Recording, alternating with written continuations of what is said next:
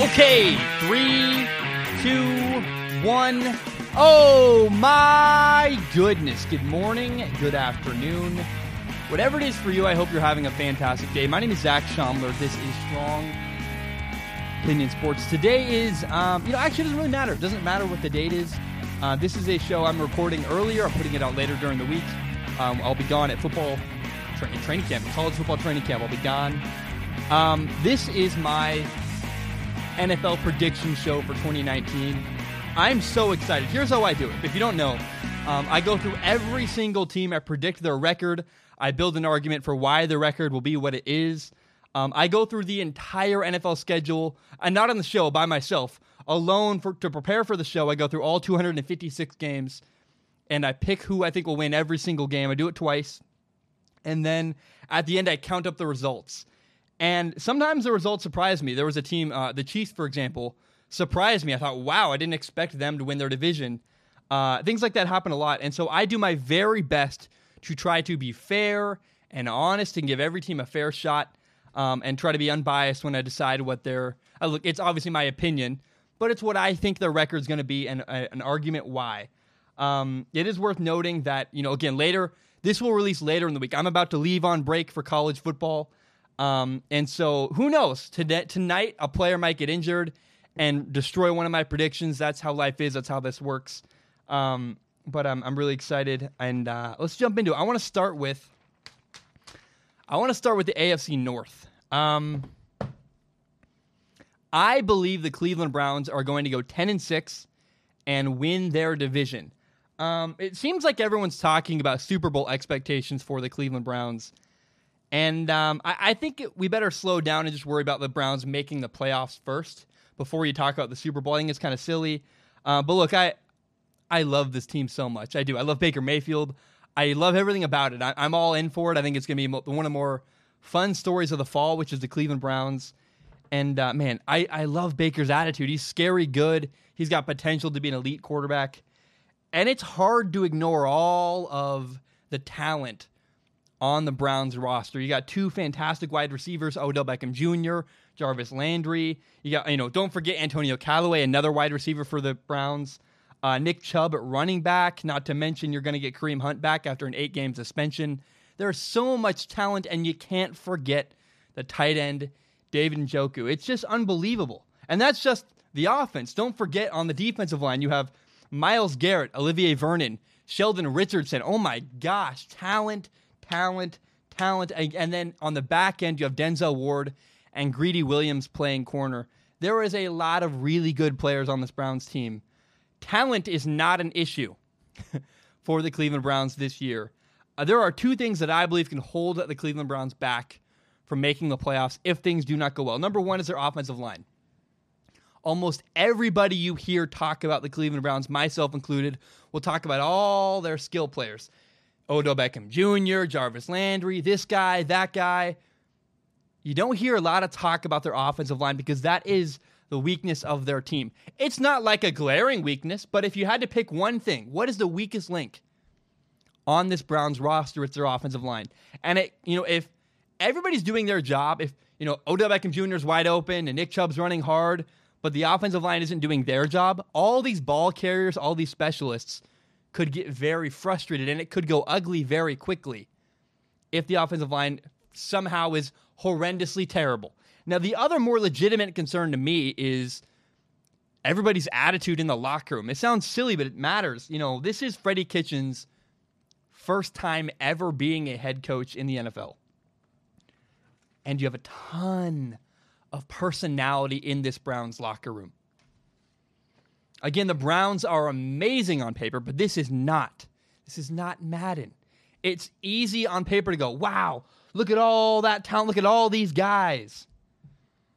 But my question is do the Browns have enough emotional maturity to reach their full potential? I know that's not a sexy term. I know that might be annoying for Browns fans. They've heard it a bunch. But, uh, you know, I think the Browns are more than good enough to win their division. I think even make a deep run in the playoffs. They're a really talented football team, but will they get in their own way? A lot of teams are going to try really hard to get in their heads and make them trip up. The Browns are going to play a number of primetime games this year. What that means is games at night, games where instead of a couple hundred thousand people watching or a couple million, everybody, there's only one football game on, and everybody watching football that night is going to be watching the Browns. All eyeballs, everybody eyes on the Browns. It's going to happen a lot to the Browns this year because they're pretty good. And the Browns all offseason have made a bunch of headlines for their personalities. And we know Odell Beckham Jr.'s reputation. He has a reputation around the NFL for being moody. Teams are going to try to taunt him and get in his head. He's kind of like a hand grenade. If you can pull that pin, he's going to explode all over the place. People are going to be yanking, trying to get at that pin, trying to get in Odell Beckham Jr.'s head all the time. That is the new reality of the Cleveland Browns. Trying to get a reaction, trying to set off OBJ. Now, I believe in the Browns. I do. I think they're, man, I'm one of the people that I, I really believe in them. But if there is anything you're going to be concerned about, it's the emotional maturity in the locker room. Again, I think the Browns are going to go 10 and 6. They're going to win their division. Uh, I, am really excited for them, but that is the one thing that could slow them down this year. Talent's not the problem. Do they get in their own way with their emotional maturity? 10 and 6. That's my prediction for the Cleveland Browns. 10 and 6. Number one's uh, win their division at least in the AFC North. Now the Pittsburgh Steelers, I believe, are going to go nine and seven. Um, I think they're going to make it into the playoffs via the wild card. They're gonna they're gonna make it. Um, and, and I mean, no offense to the Steelers, um, but they do not have an easy schedule. The Patriots, the Seahawks, the Rams, the Chargers, the Colts, the 49ers are more competitive. Not to mention, they play the Ravens twice and the Browns twice. And they lost two big playmakers, Le'Veon Bell and Antonio Brown. I know there were drama, I know there were head cases, but you also can't forget, you can't ignore the talent that left the Pittsburgh Steelers this offseason. Now, Juju Smith Schuster has been elevated to the number one wide receiver. Um, I think James Conner's now, he is, well, no, I don't think, he is now the guy at running back for the Steelers. And they kept four of their five offensive linemen last year. So, four of the five starters from the Steelers' offensive line last year were retained with their franchise. That's a good thing. But there is an issue on one hand, look, the offensive linemen are aging. Everybody's getting older on that Steelers offensive line. But here's the real problem that sticks out to me on the Steelers offensive line. I think they're fine. They're they're older. They're still able to play at a high level. But they lost their offensive line coach, Mike Munchak. He's fantastic. He went to the Brown he went to the Broncos in Denver to be the Broncos offensive line coach. Very weird. Not very often you see a guy move laterally for the same position with another franchise. Um, I I don't know, man. They're all aging. They're still good, but keep your eye on the Steelers' offensive line this year. See what happens with them. Now, Big Ben is 37. Big Ben is 37. Joe Haden is 30. Again, Maurkice Pouncey, 30 years old. Alejandro Villanueva is 30 years old. David DeCastro is 29. These are all offensive linemen. Ramon Foster is 33 everybody on the Steelers roster is getting older. You lost your key talent. Everybody's aging. Now they have young players. I'm not trying to trash the Steelers alike. They have uh, TJ TJ Watt. They have Terrell Edmunds. But let's be honest about what the Steelers are. Frankly, they have not had the discipline in recent years to beat a team like the Patriots down the road. But they've always had the talent, and now the the Steelers don't have the talent either. They don't have the talent they used to have. They're also the same undisciplined Steelers we've seen in years past. Um, I think that the Steelers are going to go nine and seven. They're going to barely squeak into the playoffs, but they will lose the division to the Cleveland Browns. It's they're just not as talented as they've been in the past, and uh, I think it's going to cost them this year. Now, I believe that the Baltimore Ravens are going to go seven and nine this year and just miss the playoffs.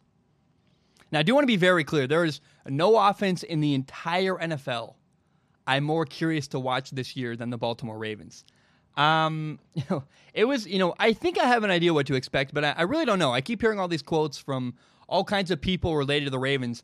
You've never seen anything like this. We're going to do something crazy and weird and interesting. And um, my theory is they're just going to run the ball all the time, over and over and over again. That's their new philosophy with the Ravens. We are going to pound the rock.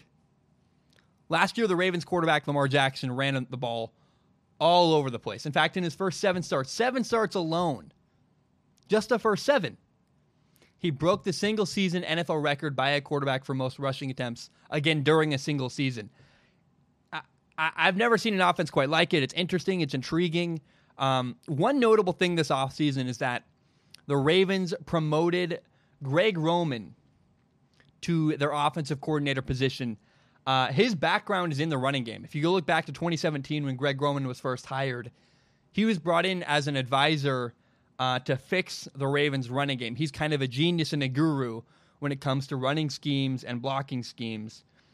And to me, the message is very, very clear. By promoting Greg Roman, the Ravens are saying, we are going to run the ball a ton. I don't know what to expect. It's going to be really fun to watch because uh, I don't think we've ever seen an offense that is going to run the ball as heavily and as much with a quarterback as we're going to see this year from the Baltimore Ravens. Now, here's the problem, though. Offense aside, the Baltimore Ravens lost a bunch of defenders. They lost CJ Mosley, a linebacker who signed a gigantic contract with the Jets. They lost uh, lost Za'Darius Smith, who was their sack leader last year. He went to the Packers. And they no longer have Terrell Suggs and Eric Weddle, two longtime veteran leaders in the Ravens locker room. Uh, now, one thing you can, one like kind of positive spin you can put on it is that the Ravens did sign probably one of the best, one of the best, if not the best, free safety in the entire NFL, Earl Thomas. Um, but I think it's really unfair for people to expect this to be the Ravens' defense of old. This is a different Ravens team. They're going to run the ball more than we've ever seen, and they're not the same defense we've seen in the past from them. Now, they are making attempts to improve their offense, right? They brought in Marquise Hollywood Brown, a first round draft pick, a wide receiver from Oklahoma. They brought in um, Miles Boykin, a wide receiver from Notre Dame. They have two tight ends I really like, Mark Andrews and Hayden Hurst. But my opinion on the Ravens this year is that they're going to really struggle if they run into an offense that can put up a bunch of points because they're not going to be able to keep up the same way. If they run into the like the Browns, for example, Baker Mayfield puts up 45 points throwing the ball over the place. Their defense isn't the same it once was. They're not as good. And if a team is throwing the ball all over the place, they can't keep up because their offense is predicated around running the ball. Um, I think again, when the Ravens run into a really high scoring team like the Chiefs or the I think the uh, the Browns or the Saints, they're going to really struggle because their offense won't be able to keep up with a high scoring passing attack like you'll see from other teams like that. So I think you know, in my opinion, the Ravens are going to go seven and nine and just miss the playoffs. Now, oh, oh the Bengals. Um, the Bengals make me so sad. I'm predicting that the Bengals are going to go three and thirteen this year. Um, look, I, I, am rooting for the Bengals. I like their new head coach, Zac Taylor. I like how he spells his name. He spells it Z A C the same way I do. Um, and he's sp- supposed to be really great with quarterbacks. I'm sure he is.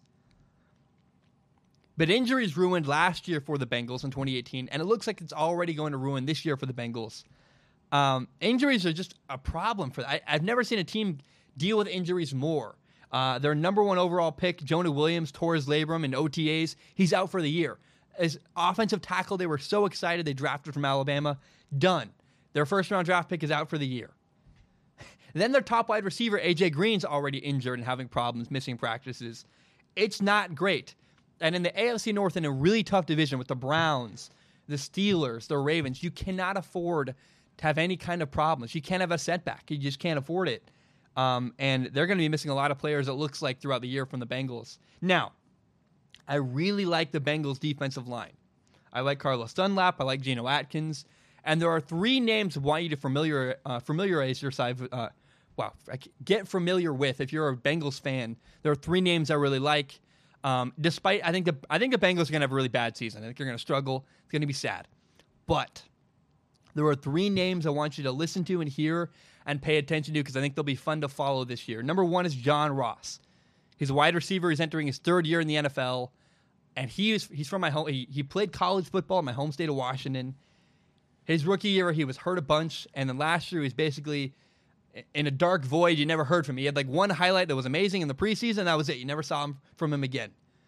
But John Ross is an incredible athlete. He has a he ran a 4.22 40 yard dash He's an explosive athlete, and I believe that Zac Taylor's new offensive scheme is going to find ways to take advantage of his talents. He's an incredible explosive athlete that's a mismatch for a lot of people.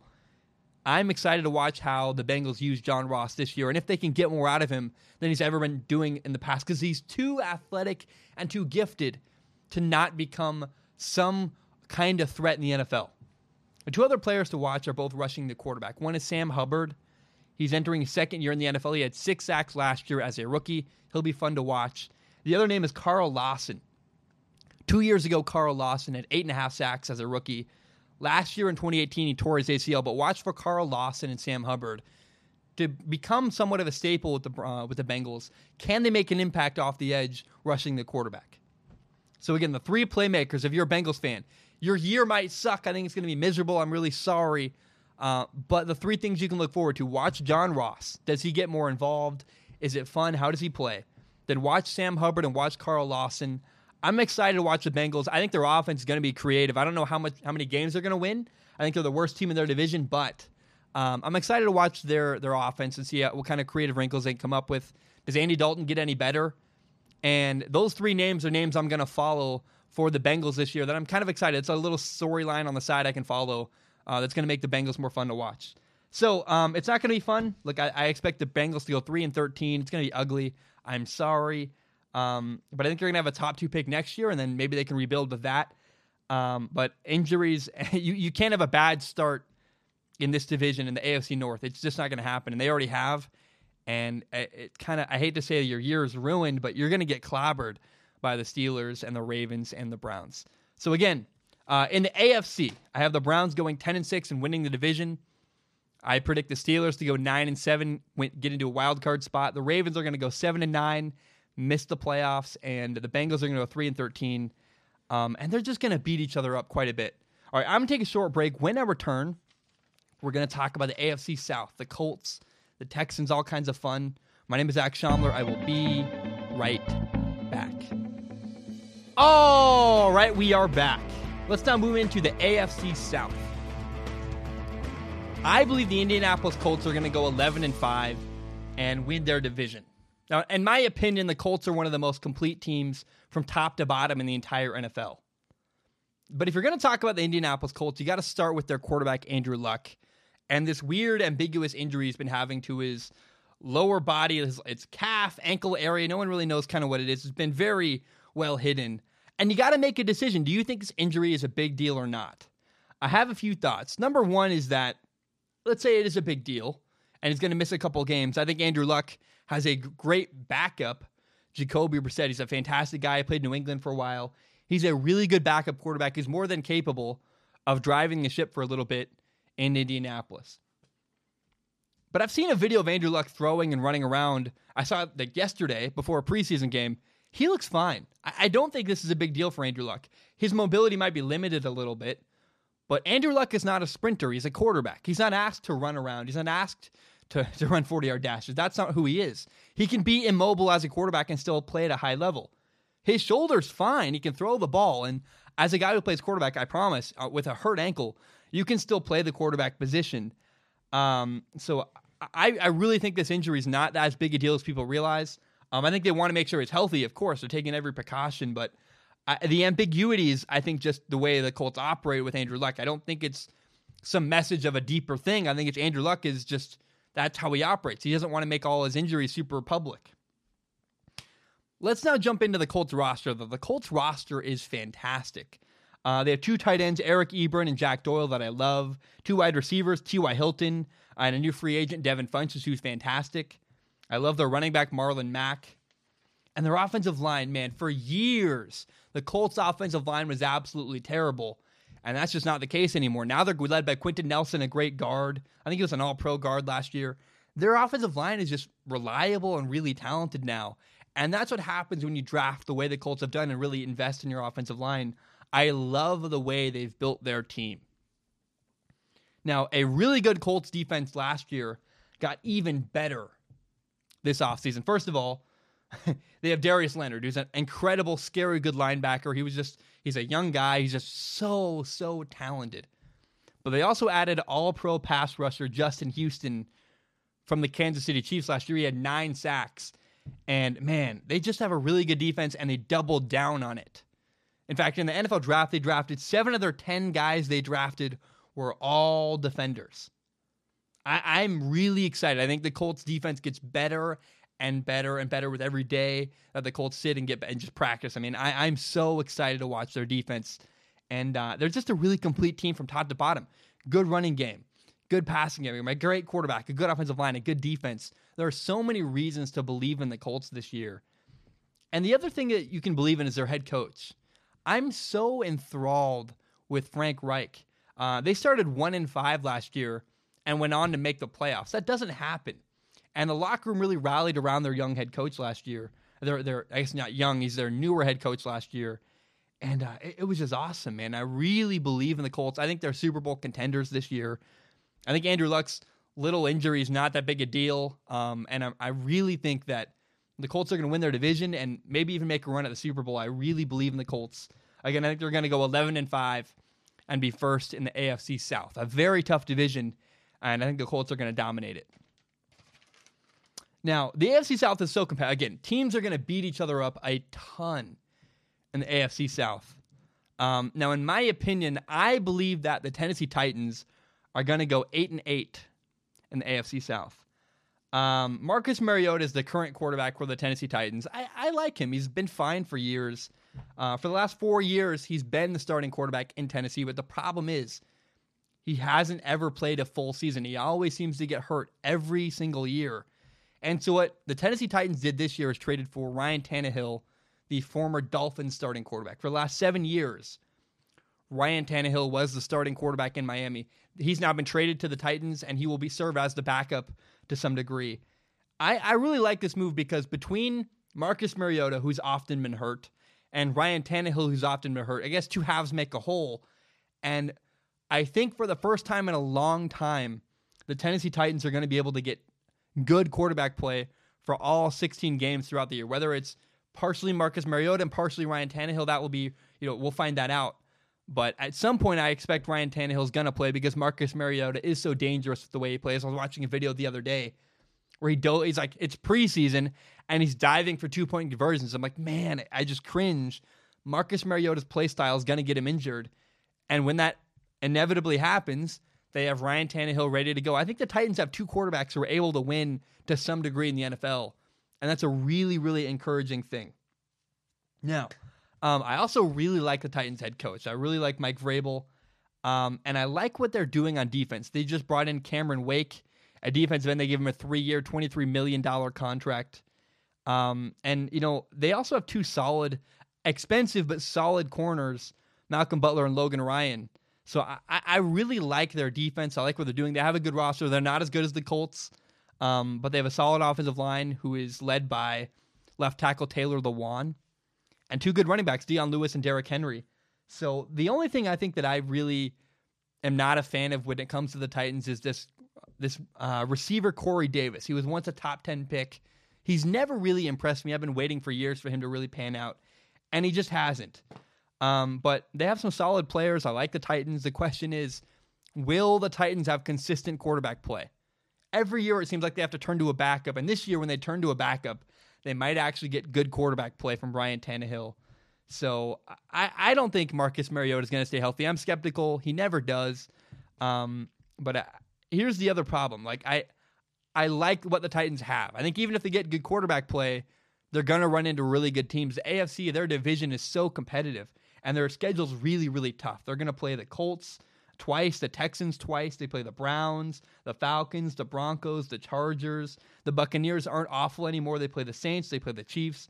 And given that schedule, I think 8 and 8 is a very realistic prediction for the Tennessee Titans.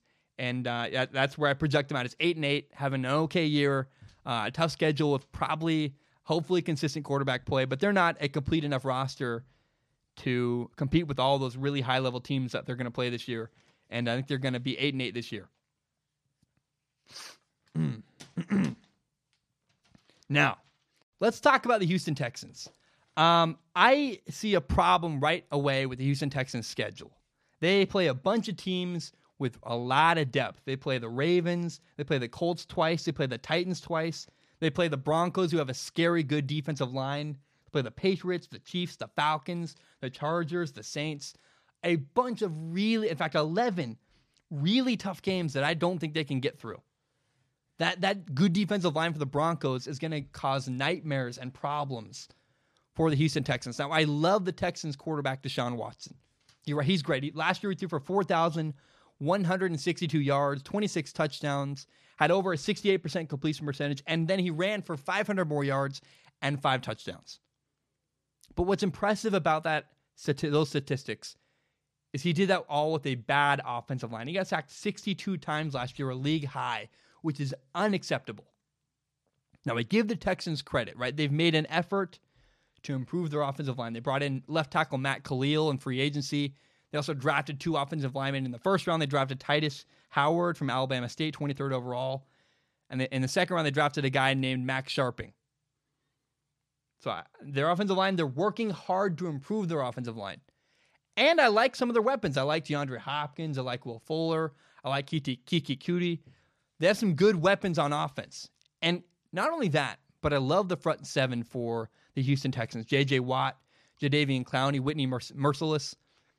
But mm, the reason why I see the Houston Texans missing the playoffs and ending up at seven and nine, again, they play so many teams with a bunch of depth. Those 11 games are going to be almost impossible for the Texans to win. Uh, they have a bad secondary. That's their weakness. Their offensive line still has a lot to prove. And all those games the Texans are going to play, man, they, they can win a couple of them maybe, but they're not going to be able to survive all those tough games. Again, the Broncos are the scary good D line, the Colts twice, the Titans twice, Chargers, the Saints, the Falcons, bang, over and over and over again. And I don't think the Texans this year have a roster that can sustain the beating they're going to take and the tough schedule that they have, given that they made the playoffs last year. They have a tougher schedule. And um, I, I, think this, the Texans are going to go seven and nine and miss the playoffs. Now, oh, the Jaguars. I so badly want to be wrong about the Jacksonville Jaguars. I love their quarterback, Nick Foles. But look, their offensive line is not great. They gave up 54 sacks last year, tied for third worst in the entire NFL last year. And um, you know they basically have the same exact offensive line. To some teams, that's a good thing, right? You lose, you're like, oh, we kept all our offensive linemen. But in the Jaguars' case, that's a bad thing. And um, I, I, don't know that. I, I, think you're in for a world of hurt. Now they do have. They're getting. Uh, they're going to have Leonard Fournette back full time. He you know missed eight games last year, seven with a uh, with an injury and one with a suspension. Um, and they're also bringing back Marquise Lee, a really good wide receiver who tore his ACL early in the preseason last year. But the sad truth is that I don't think Nick Foles is going to be enough to help the Jaguars this year. You know, he's going to give them consistent quarterback play, maybe. We hope that's the thought. But, you know, they lost most of their starters on defense. The problem is, you know, a couple years ago, the Jaguars defense led their team to the AFC Championship game.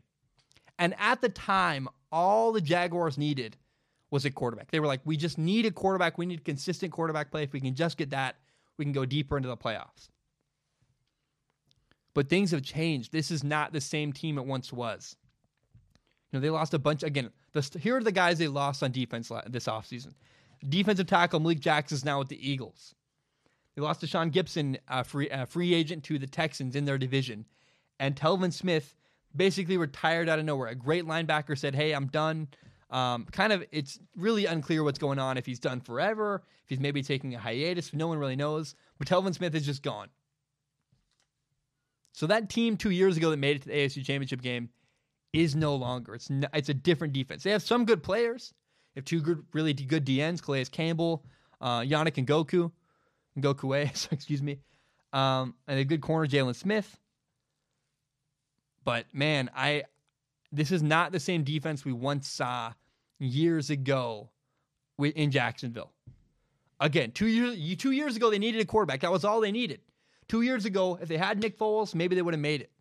But this is a different Jacksonville Jaguars team. Their offensive line is waning, and the AFC South, the division the Jaguars are in, has gotten so much better in the last couple years. They're going to be challenged a ton. They're going to play. They got to play the Colts twice, the Texans twice, the Titans twice, and they're going to get beat up. And so, as much as I love Nick Foles, as much as I would love to be wrong about this, um, I'm predicting the Jaguars to go five and eleven, miss the playoffs, I've kind of a rough year, um, because sadly, like I, as much as I love Nick Foles, I don't think he's enough to help the Jaguars make the playoffs this year and help the Jaguars really be competitive in their division because they need more than just a quarterback. Again, a couple years ago, Nick Foles would have solved the problem, but things have changed since then. And sadly, now Nick Foles is not enough. Again, if you forgot, in the AFC South, the Colts are the best team in my opinion. They're going to go 11 and five, and then you know there's still going to be a bunch of competition between the couple teams, but uh, they're going to beat each other up. Not enough wins to go around. The Titans are going to go eight and eight. The Texans are going to go seven and nine, and the Jaguars are going to go five and eleven. Guys, my name is Zac Shomler. I'm going to take a short break. When I return, we will talk about the AFC East. All right, we are back. Uh, let's now talk about the AFC East. New England Patriots. Um, the New England Patriots are scary good, and I know that makes people mad, uh, but that's just the reality, man. I think the New England Patriots have a chance to win the Super Bowl this year, and um, you know I think they're going to go twelve and four, and you know first in their division, and, and probably be the number one seed in the AFC. And I know that makes a lot of people upset, um, but I just I look around. First of all, Tom Brady and Bill Belichick have been in nine Super Bowls together. They've won six of them. And I don't see any evidence that their dominant run is going to end anytime soon. Everyone talks about they're going to fall off a cliff. I, I just don't see it. Uh, now, first, the offense for the Patriots, they have so much talent. It's terrifying and scary for the rest of the league. Um, they have first round pick, N'Keal Harry at wide receiver. They also have undrafted rookie wide receiver, Jakobi Myers, You know, N'Keal Harry's 6'4, Jakobi Myers is 6 foot 2. That's the thing they've been lacking forever is some size at wide receiver. I guess and now they have two really good wide receivers. Not to mention, they just got Josh Gordon reinstated, so Josh Gordon is coming back, another really good wide receiver. They also have last year's Super Bowl MVP, Julian Edelman. Yeah, by the way, the Patriots just won the Super Bowl and got better. It's terrifying. I, I, as a football fan, a guy who just I love the sport. It's hard not to appreciate the oh my, a, the way they've been able to reload over and over again is so impressive to me. Um, you know, they also have Sony Michel, a great running back. And there's a rumor that Rob Gronkowski, the Hall of Fame tight end, he's going to be a Hall of Fame tight end, is going to come back and join the team midseason. I, I, from an offensive standpoint, the Patriots are terrifying. But it's more than just that. You know, their defense lost two important pieces. They lost uh, Brian Flores, left to be the Dolphins head coach. He was the defensive play caller last year for the Patriots. And the Patriots lost Trey Flowers, a really good pass rusher who went to the Lions to play for. He's, he wanted more money. Let's be honest. Um, now, it, as remarkable as it seems, as maybe as hard as that might seem to believe that you know they could lose those two pieces and get better, it seems like they have. They added Michael Bennett, a defensive end, uh, and for and through a trade, and they drafted a defensive end, Chase Winovich from Michigan, who is just everybody's raving about. Supposedly he's fantastic and everybody loves him.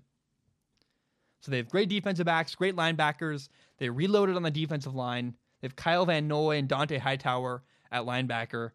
Um, and there are four young guys I want to now list. I want you to pay attention to. If you're a Patriots fan and you're going to follow them this year, there are four guys, four names you should pay attention to. One is Derek Rivers. He's a young defensive end. The other two names are Duke Dawson and Joejuan Williams. They're both at corner. And Christian Sam at linebacker. I guess these guys are guys who are, are Patriots type of guys that are expected to kind of grow this year and contribute a little bit on the Patriots defense. Um, I just think, man, it's so scary that the Patriots just won a Super Bowl, and it seems like their roster got better.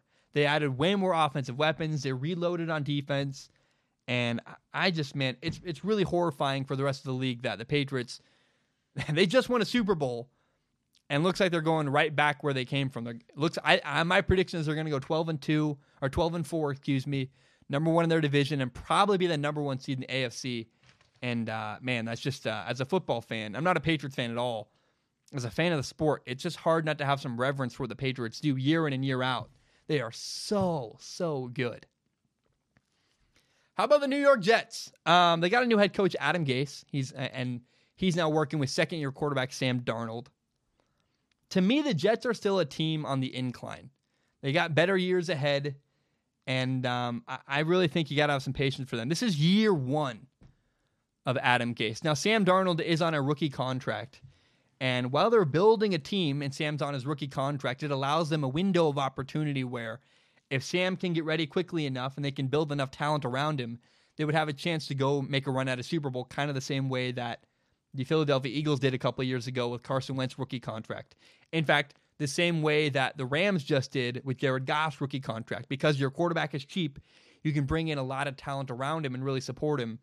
And I, I think in a couple of years, we could see a move like that from the Jets where they make a deep playoff run as they gear up and bring in more and more talent around Sam Darnold, their quarterback.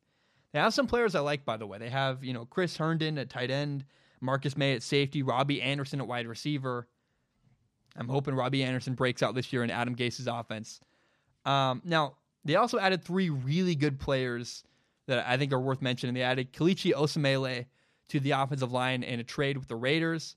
Uh, they added running back Le'Veon Bell through free agency, and they signed linebacker C.J. Mosley to the biggest contract a linebacker has ever signed. He's a four-time Pro Bowler. He's a fantastic linebacker.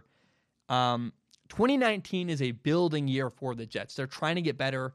They're making some changes, making some moves. And if you look, you see a lot of flashes of promise, I think, and you're going to see that throughout the year. We're like, wow, that's a great player. Oh my gosh, Sam Darnold had a great game. And I don't know that we're going to see it consistently enough for the Jets to make a deep playoff run or even make the playoffs. But eventually down the road, those flashes are going to become consistent and become regular moments for the Jets. I really believe. Um, so this year, I think the Jets are going to go seven and nine. They're not going to make the playoffs, but it's going to be a building year that they can build off of and have a lot of hope and a positive year with a lot of upside for the future. So that's the Jets. How about the Buffalo Bills? Uh, the Buffalo Bills really, really impressed me this offseason. They made a lot of moves, and what they did is they didn't add a lot of star players, but they did add a lot of starters, and they got a lot of substance, a lot of bang for their buck. They had a wide receiver, Cole Beasley and John Brown. They had a tight end, Tyler Kroft. They added a center named Mitch Morse. They had a tackle, Ty Nsekhe. Um, and they added a great return man, Andre Roberts, an all pro return man from the Jets. I just am so impressed with the value that the Bills were able to add in free agency. Again, not a lot of star players, but a lot of substance, a lot of guys that can contribute regularly every down for the Buffalo Bills. They also drafted defensive tackle Ed Oliver uh, from Houston early in the first round. Um, I just I love what the Bills have added to their team. I, I, feel like I can't say it enough. I'm just so impressed with what they did. Um, now, there's this guy they already had named Zay Jones at wide receiver who I'm really excited to watch. Here's the thing all these moves are great. They really, I love what they did. They added this guy and that guy. They have Tremaine Edmunds, his young linebacker, who's a future star. They have a corner named Tre'Davious White, I think is also probably a future Pro Bowler. But all these names I'm listing, all these players are great. But the truth is, this entire season for the Buffalo Bills is about growth for their quarterback, Josh Allen. The city of Buffalo has kind of decided that Josh Allen is their guy. They're committed to him, he's their franchise quarterback. And the truth is that in many ways, Josh Rosen, the quarterback from the Cardinals, had a better year than Josh Allen. You know, if you, if you remember what happened to Josh Rosen, Josh Rosen had a little better stats than Josh Allen, and then Josh Rosen got traded away from the Cardinals. They gave up on him already. And so I think it's it's just interesting to me that some franchises and organizations have very little patience, especially compared to what the Bills have. The Bills are like, Josh Allen's our guy. We're here for him. You know, he he threw 10, 10 touchdowns and 12 interceptions last year. He was not amazing. And so the point is this Josh Allen really hasn't done enough yet for us to be expecting a lot from the Buffalo Bills. He's okay, but he's still growing. He's still learning. He's still developing into the quarterback he's eventually going to be. And so, in my estimation, the Buffalo Bills are going to go 6 and 10 because Josh Allen's just not there yet. He's growing, he's learning, he's becoming a better quarterback but he's still finding his footing in the NFL. And uh, it's not a bad thing. I think that, you know, the fact that the, the Bills are patient with Josh Allen's fantastic. You rarely ever see that in the NFL, especially with rookie quarterbacks. But, you know, it's it's really important that patience is the word for Josh Allen. He's really, really raw. I watched him in college, made a bunch of mistakes, but he's got a giant arm. And if you can hone that He's fantastic. But the word for the Buffalo Bills this year is patience. They're going to go 6 and 10. They're going to be fine. He's going to make a lot of ugly mistakes. He's going to have some flashes of good at times and bad at times. But in the next couple years, I'm so excited to watch this rivalry between the New York Jets and the Buffalo Bills grow in this division with two young quarterbacks in the same New York area. And I, I am so excited to watch the Buffalo Bills this year. Watch as Josh Allen kind of grows and develops into the quarterback he's eventually going to be. But please, for the love of God, give the guy patience. Don't raise your expectations too high. Six and ten is a really a good number. It's a benchmark he can hit, and that's exactly what I expect from the Buffalo Bills. Ooh, um, no, I think the Miami Dolphins are going to go five and eleven. The Dolphins are not in great shape. Um, some people say they're tanking. I think that's ridiculous. I don't know that really happens in the. It doesn't go on in the NFL. Um, but the Dolphins are not super talented. They have a below average offensive line, and that's putting it nicely. Some people believe that their offensive line is probably the worst in the entire NFL. And uh, they're also in the midst of a quarterback battle. You know, they're trying to decide who their quarterback is between Ryan Fitzpatrick and second year quarterback Josh Rosen. Now, uh, new head coach Brian Flores is coming from the New England Patriots. He was with the Patriots for 15 years. He won five Super Bowls. He's an established guy in this league, and he has a five year contract. So, what that tells me is that the Dolphins understand that fixing this franchise is going to take time, and they have patience and they're willing to do it. Um, and so uh, that kind of says a lot to me. The, the Dolphins are in the midst of rebuilding. They're just retooling everything, figuring out their team. And uh, I think the Dolphins need, Dolphins fans especially, need to be patient with their franchise. They're going to go like five and eleven this year. I think that's that's the number I picked. Literally, is five and eleven, and it's okay. They got a young core of good players. Here's the guys I like on their roster right now. They have you know defensive back Minkah Fitzpatrick, who's fantastic. They drafted Christian Wilkins, a defensive tackle in the first round from Clemson, who's a really good leader that I like. They have a good corner, Xavier Howard. Uh, they have Laremy Tunsil, left tackle, I think is a future Pro Bowler. But the Dolphins are rebuilding. Please understand that it's going to take time for them to build their franchise where it needs to be. And uh, just lower your expectations. I like their defense. I think it'll be a bright spot. I like their running back, Kenyan Drake. But I, I see the Dolphins finishing around 5 and 11, and that's okay. Give them time. They're rebuilding and restructuring their team.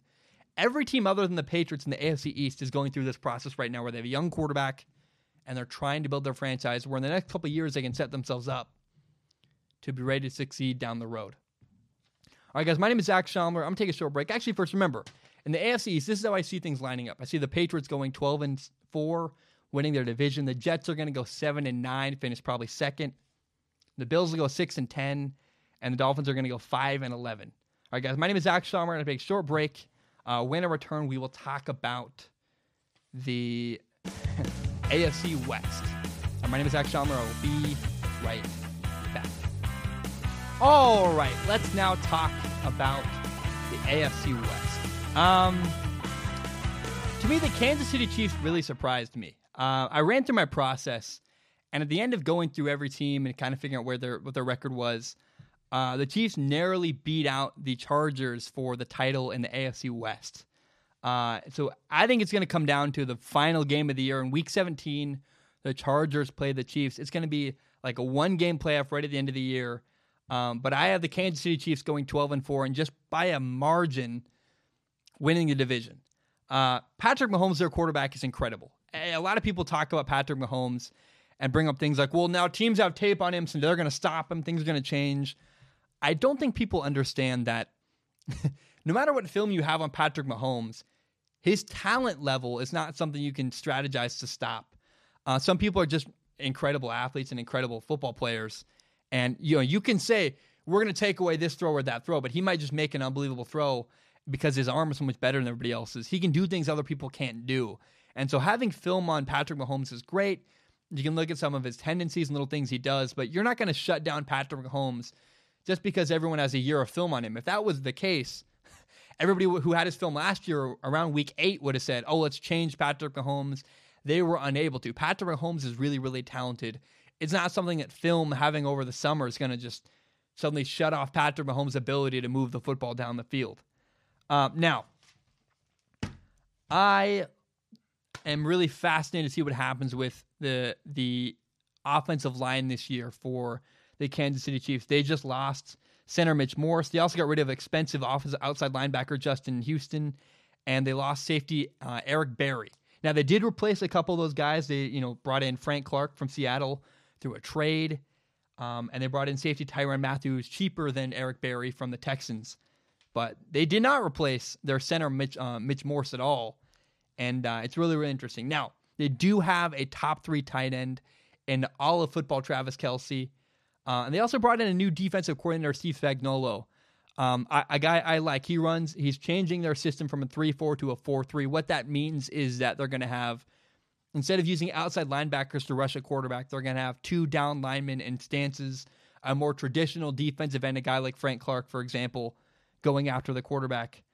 Um, now the corners and linebackers for the Kansas City Chiefs are questionable. The Chiefs are going to have to score a lot of points. I'm not a big believer in their defense yet, um, but I think Patrick Mahomes will make up for any questions they have on defense, and the Chiefs will go 12 and four. They're going to be a top two seed in the AFC along with the Patriots, and they're going to win the AFC West. Now the Chargers. Um, the Chargers head coach Anthony Lynn does not get enough credit. Um, very quietly, he's led the Chargers to two fantastic years in a row. And uh, he just doesn't, no one talks about Anthony Lynn. We always talk about Kyle Shanahan and this coach and that coach and, uh, you know, the guy in uh, uh, Sean McVay and all that. But no one ever talks about how great of a head coach Anthony Lynn is turning out to be in, in LA with the Chargers.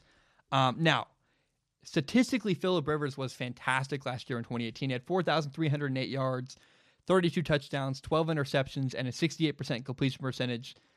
In my opinion, it's time for the Chargers to make a deep playoff push for a Super Bowl. Their defense is scary good. Their defensive line is great. They have Melvin Ingram and Joey Bosa. Uh, they did also pick up a a defensive tackle in the NFL draft in the first round called Jerry Tillery. Uh, they have Derwin James at safety, and they have two good wide receivers, Mike Williams and Keenan Allen. I just, man, I, I think it's really easy to forget that the roster last year for the Chargers is the exact same roster that went 12 and 4. And, and they got overshadowed because the Chiefs were fantastic, but the, the Chargers were no slouch last year. And so for some reason get totally overlooked. Um, now, I predict that this year in 2019, the Chargers are going to go 11 and 5. They're going to make a wild card spot but they're going to make the playoffs. They're going to make a bunch of noise. And if they can make it into the playoffs, they have a legitimate shot of making a deep playoff run, especially if they can get their running back, Melvin Gordon, back. Um, I, I'm just so intrigued with the Chargers. No one seems to really appreciate them or give them the respect they deserve. And they're a really, really good football team. Now, the Broncos. Uh, the Broncos, in my opinion, are going to go 9 and 7. Um, I love the, the direction that the Broncos are headed in. Uh, the new head coach, Vic Fangio, is the former Bears defensive coordinator last year, and um, he's exactly what the Broncos need. I just think he's a great fit for their franchise. They have a really talented defensive line. They have Von Miller on one side of the defensive line, Bradley Chubb on the other. And, uh, you know, Vic Fangio is going to find a way to use those two defensive linemen and get the most out of them. The other thing I really, really like about the Broncos this year is their quarterback situation. Uh, they had Joe Flacco, is 34 years old, and they have a young rookie quarterback, Drew Lock from Missouri, a second round pick. And, um, you know, there's just no hurry. They really are doing things the right way with their young quarterback. Joe Flacco is a former Super Bowl MVP. Admittedly, he's not been the same since he won that MVP. But because of Joe Flacco, there's no hurry, no rush for Drew Lock. He can take his time, he can sit, he can learn. And I think Joe Flacco is no slouch. He gives the Broncos their best chance to win right now. Um, I'm I'm really ecstatic with the way they're handling that young quarterback situation. Now, the thing I really also enjoy about the Broncos is that their offensive coordinator is a guy named Rich Scangarello who's worked with Kyle Shanahan before as the quarterback coach in the 49ers organization. He's a great coach. I've heard a lot of good things about him. And uh, I think he's going to do a lot of good for the Broncos offense in general. Now, one thing you got to pay attention to if you're going to talk about the Broncos is that in the first round of the NFL draft, they picked up Noah Fant, a tight end from Iowa at the 20th overall pick. I think a gigantic steal. Both the tight ends from Iowa are fantastic, and I think he's going to make a big impact next year for their team. Um, another thing they did is they brought over Mike Munchak, the offensive line coach from the Steelers. You never really see that. It's rare to see a lateral move happen where – a coach will leave one team for the exact same position with another team. I don't know if something went wrong for the Steelers, but it, clearly Mike Munchak really wanted to be in Denver with the Broncos. That bodes well not just for the culture, but for their offensive line in general because he's a really fantastic offensive line coach. Um, I, I, just I love what the Broncos are doing every every facet of it. Their their coach is a brilliant defensive mind. They have a lot of talent on the offense. Courtland Sutton's a exciting rookie last year. He's going to have probably have a better breakout year this year. Emmanuel Sanders, a receiver, will be back from an Achilles injury. Um, and they have a good running back, Phillip Lindsay. I, I, just really like what they're doing all around the ball. Um, they're building. I think they're going to go nine and seven this year. Nine and seven is a good number for the Broncos. They're not going to make the playoffs, but they're going to have a lot of hope, and they're building towards the future. Um, you know, they have some tough games. They play the Broncos, the Colts, the Packers. But I do think that, you know, the game I'm really excited to watch this year with the Broncos is the Browns and the Broncos. I believe the Broncos are going to put a bunch of pressure on Baker Mayfield, the Browns quarterback. And that's going to be really, really intriguing to watch as a football fan. Again, I think the Broncos are going to go 9 and 7. They're not going to make the playoffs, but they're going to have a hopeful year and do a lot of good stuff. Okay, the Raiders. Um, what do you say about the Raiders? The Raiders are building for the future. Um, they're really not in a position to make a deep playoff run. I think they're going to go five and eleven, and uh, it's hard. You know, all the other teams in their division are just so much better than them. You know, the Raiders have some good players, some good reasons to be excited, but they don't have a complete, fully built out roster yet. Uh, they did add a, um, multiple starters through the NFL draft. They had three first round draft picks they brought in. Clelin Ferrell, a, a defensive end from Clemson, the number four overall pick. They brought in a running back from Alabama, Josh Jacobs, with the number 24 overall pick. And with the 27th overall pick, they brought in Jonathan Abram, a safety from Mississippi State. Again, three home runs, in my opinion, in the NFL draft. And um, then they traded for Antonio Brown, who is, you know, I think the best wide receiver in the entire NFL. I, kind of a headache. He's been a lot of drama this offseason already with the Raiders, but, you know, even as much as he is a diva, he's really going to help the Raiders quarterback, Derek Carr. I can't wait to watch that. Um, now, Derek Carr is, you know, there's this narrative that Derek Carr might not be the quarterback of the future for the Oakland Raiders. I think that's silly. I guess the, the soon to be the Vegas Raiders. Um, last year he was sacked 51 times, which is just un- it's unbelievable. It's so many sacks and really really terrible. It's an example and a reflection on their bad offensive line. Um, now at the time there were moments where Derek Carr just looked skittish. He was avoiding pressure. He was ducking away. There was a moment where he was sitting in the pocket, totally safe, and he just threw the ball away into the into the stands. Um, it's like he was afraid of pressure that wasn't really there. And so the Raiders made a move this offseason. They they brought in Trent Brown from the Patriots, a left tackle who won the Super Bowl with the Patriots last year. And um, they're also going to have Colton Miller, the other side tackle, who's a he's a rookie last year. He's going to be a little bit older. He's going to be healthier. He hurt his knee last year. And I just think that you know, you got to give Derek Carr the benefit of the doubt. He's a great quarterback. He's played good in the past. He's got a good coach.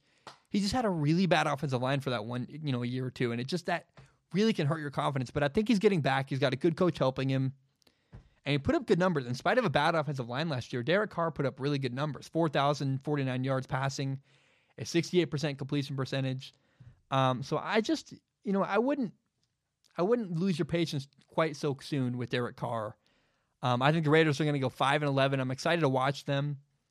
Um, but you know, if they can just get it, they're gonna. They have a lot of potential, but they got to get through this period of time. They got to get moved into Vegas. You know, Jon Gruden has like a ten year contract. They're not in a position to win right now or make a deep playoff run, but they're building towards it, and that's what I see with the Raiders right now. Is they're, they have no chance to win a Super Bowl, and that's okay. If you expect that, you're kind of mistaken with the Raiders. But five and eleven is probably a very low estimation of them. They could really surprise a lot of people and win a couple more games because they have a lot of talent. They brought in a lot of new starters, and uh, Antonio Brown is a gigantic playmaker that could do a lot of big stuff for the Raiders down the road. Um, so again, the AFC West is this is how I see it shape, uh, shaping out. I see the Chiefs going twelve and four, winning the division. The Chargers are going to go 11 and 5 and make the playoffs with the wild card berth. The Raider, the Broncos will go 9 and 5 and miss the playoffs and the Raiders are going to go 5 and 11. Um, a conservative guess um, and estimation when I was looking through it, but that's hey, when I did the numbers and looked at their schedule, I saw five wins on the board. Um, there's one more thing before I go to break. I man, it's really weird. I'm I'm home, my family's home, and I know they can hear me. I never record a podcast like this. It's so bizarre. Um, I'm talking way too fast, probably, and just kind of nervous. I, it just it's weird for me. Um, and they don't care. It's I don't understand. I want to talk about my brother though. Um, every single episode on the show, um, I talk about the way that three years ago my younger brother died. Uh, three years ago, 2016, my younger brother committed suicide and took his life, and it was really really terrible.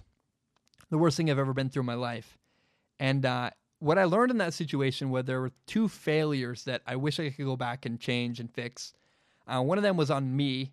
I didn't do a good enough job making sure my brother knew that he was loved and supported. And so I encourage anyone out there, if you're listening, make sure the people in your life know how much you love them and how much you care about them. Tell them you're there for them. If they're having a hard time, say, hey, man, I'm there for you. If you're struggling, you need help, reach out to me. I'll be there for you. I didn't do a good enough job telling my brother I was there for him in times of need and uh, he never did ask out for help. And that's the other failure is, you know, my brother suffered in silence and never asked for help. He never talked to anybody, and it's really really sad. So don't do what my brother did. If you're having a hard time, please go get help.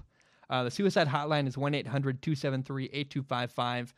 1 800 273 8255. And um, I, I just I encourage you if you're really having a hard time, reach out to someone and go get help. Please go seek professional help.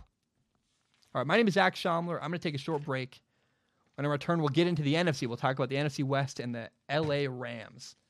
My name is Zac Shomler. I will be right back. All right, we are back. Um, let's talk about the LA Rams. I believe the LA Rams are going to go 12 and 4. Uh, they're going to win their division, and I think they have a chance to go back to the Super Bowl. They just lost the Super Bowl. And usually when that happens, people give up on a team and say they're going to have a Super Bowl hangover. They're going to really struggle. I, I don't think that's the case for the Rams this year. I think they're a really good team that has a chance to be uh, back in the Super Bowl and at least you know, you know a number two seed, number one seed, and the NFC going into the playoffs. Um, they're getting Cooper Kupp back from an injury. Now the real question mark for me, if you're a Raiders fan, is what is going on with their running back Todd Gurley? Uh, the Rams gave him a huge contract last year and he kind of fell off a cliff in the playoffs. He just disappeared. I don't know what happened to him. I don't know if he's hurt. I don't know what went on. Um, but what you got to understand about the Rams is that there are stars all, all over the place.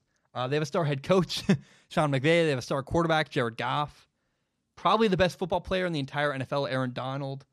Uh, corners, Marcus Peters, Aqib Talib. Just guys all over the place that are fantastic football players. And, um, you know, I, the other thing about Marcus Peters and it keeps you got to pay attention to is that at the corner position, they have one year left on their contract. This is their final year. So they have a gigantic motivating factor pushing them to play their very best they can to try to earn big money contracts coming up. Um, I'm really excited to watch the Rams. Um, and I think they're, you know, they're going to go 12 and 4. They're going to win the NFC West and have a chance to go back to another Super Bowl. Um, I, I don't know that they will. I think the Saints are going to probably edge them out for that, but they're they're right there and going to be really fantastic. Uh, a name to watch if you like this. Um, there's a guy named Samson Ebukam who plays for the Rams. Um, I played with him in high school. He's a, a guy I grew up with, and uh, he then went to my favorite college, Eastern Washington, and played football. He's a great dude. I'm rooting for him. If you see a guy named Samson Ebukam, uh, just give him a little cheer. He's a great guy. Follow him on Instagram, and uh, he's a really, you know, I, I just I, he's my favorite player for the Rams because I grew up with him. I knew him in high school and uh, he's just it's just a cool little story. I want to share that. So the Rams, I think the Rams are going 12 and four, and have a chance to go back to the Super Bowl. Uh, I think the Seattle Seahawks are going to go eight and eight. Um, the quarterback Russell Wilson got a ton of money, and it really cost him. Um, you know, they got rid of Frank Clark, a really good defensive end, because they just couldn't afford to re-sign him. Uh, they didn't want to pay him the money they owed him, and they said, you know, we got Russell Wilson, we're paying Russell Wilson a ton of money. Um, what's interesting about the Seahawks is the way that their offense is built around running the football.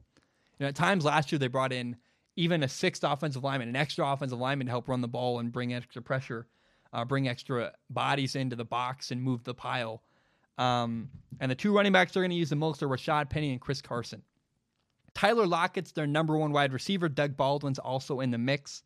But what I'm really excited to watch with the Seattle Seahawks is the way they used their second round draft pick, DK Metcalf. DK Metcalf was kind of a sensation around the NFL draft.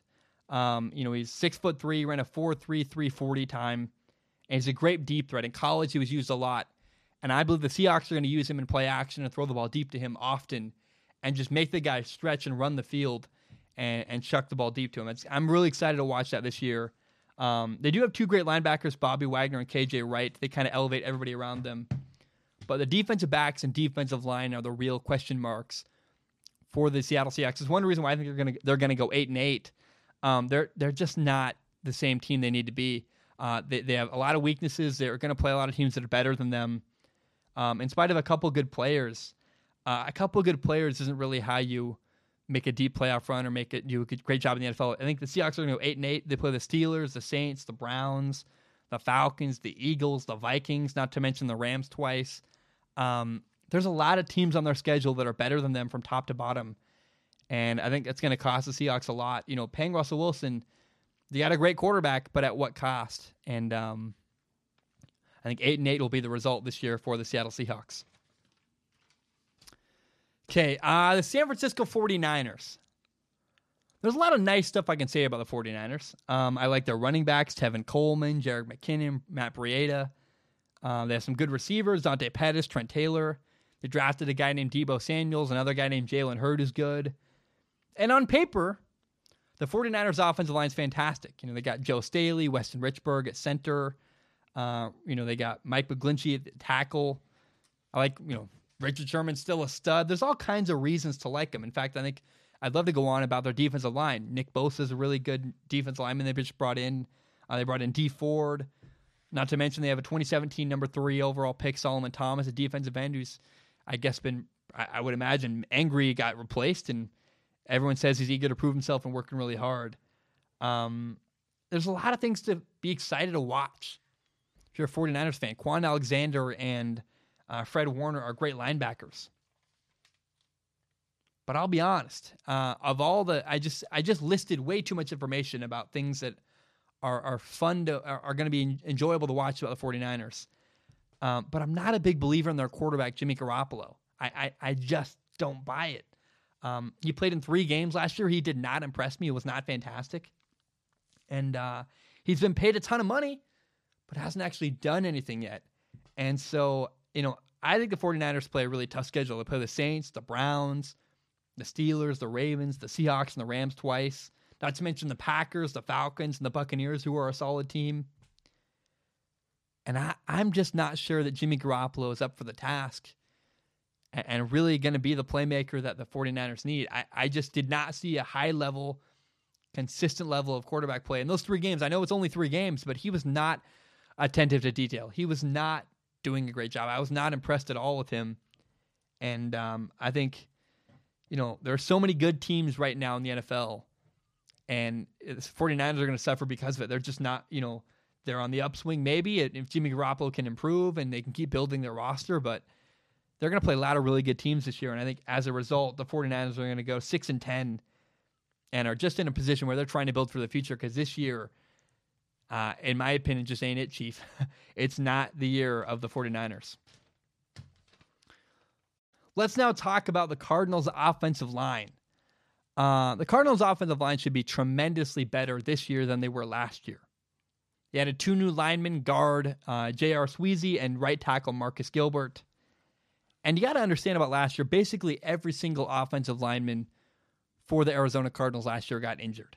AQ Shipley, their center, got hurt. Justin Pugh, their guard. DJ Humphries, their left tackle. Everybody was injured. They're all now coming back this year off of injuries. And um, what I'm excited to watch is this young quarterback, Kyler Murray, and the coach, Cliff Kingsbury. How do they interact and how they work? they're both going to have growing pains this year. They have a bunch of receivers to throw to, you know, Larry Fitzgerald, Christian Kirk, uh, KeeSean Johnson, Andy Isabella, Hakeem Butler. They have a good running back, David Johnson.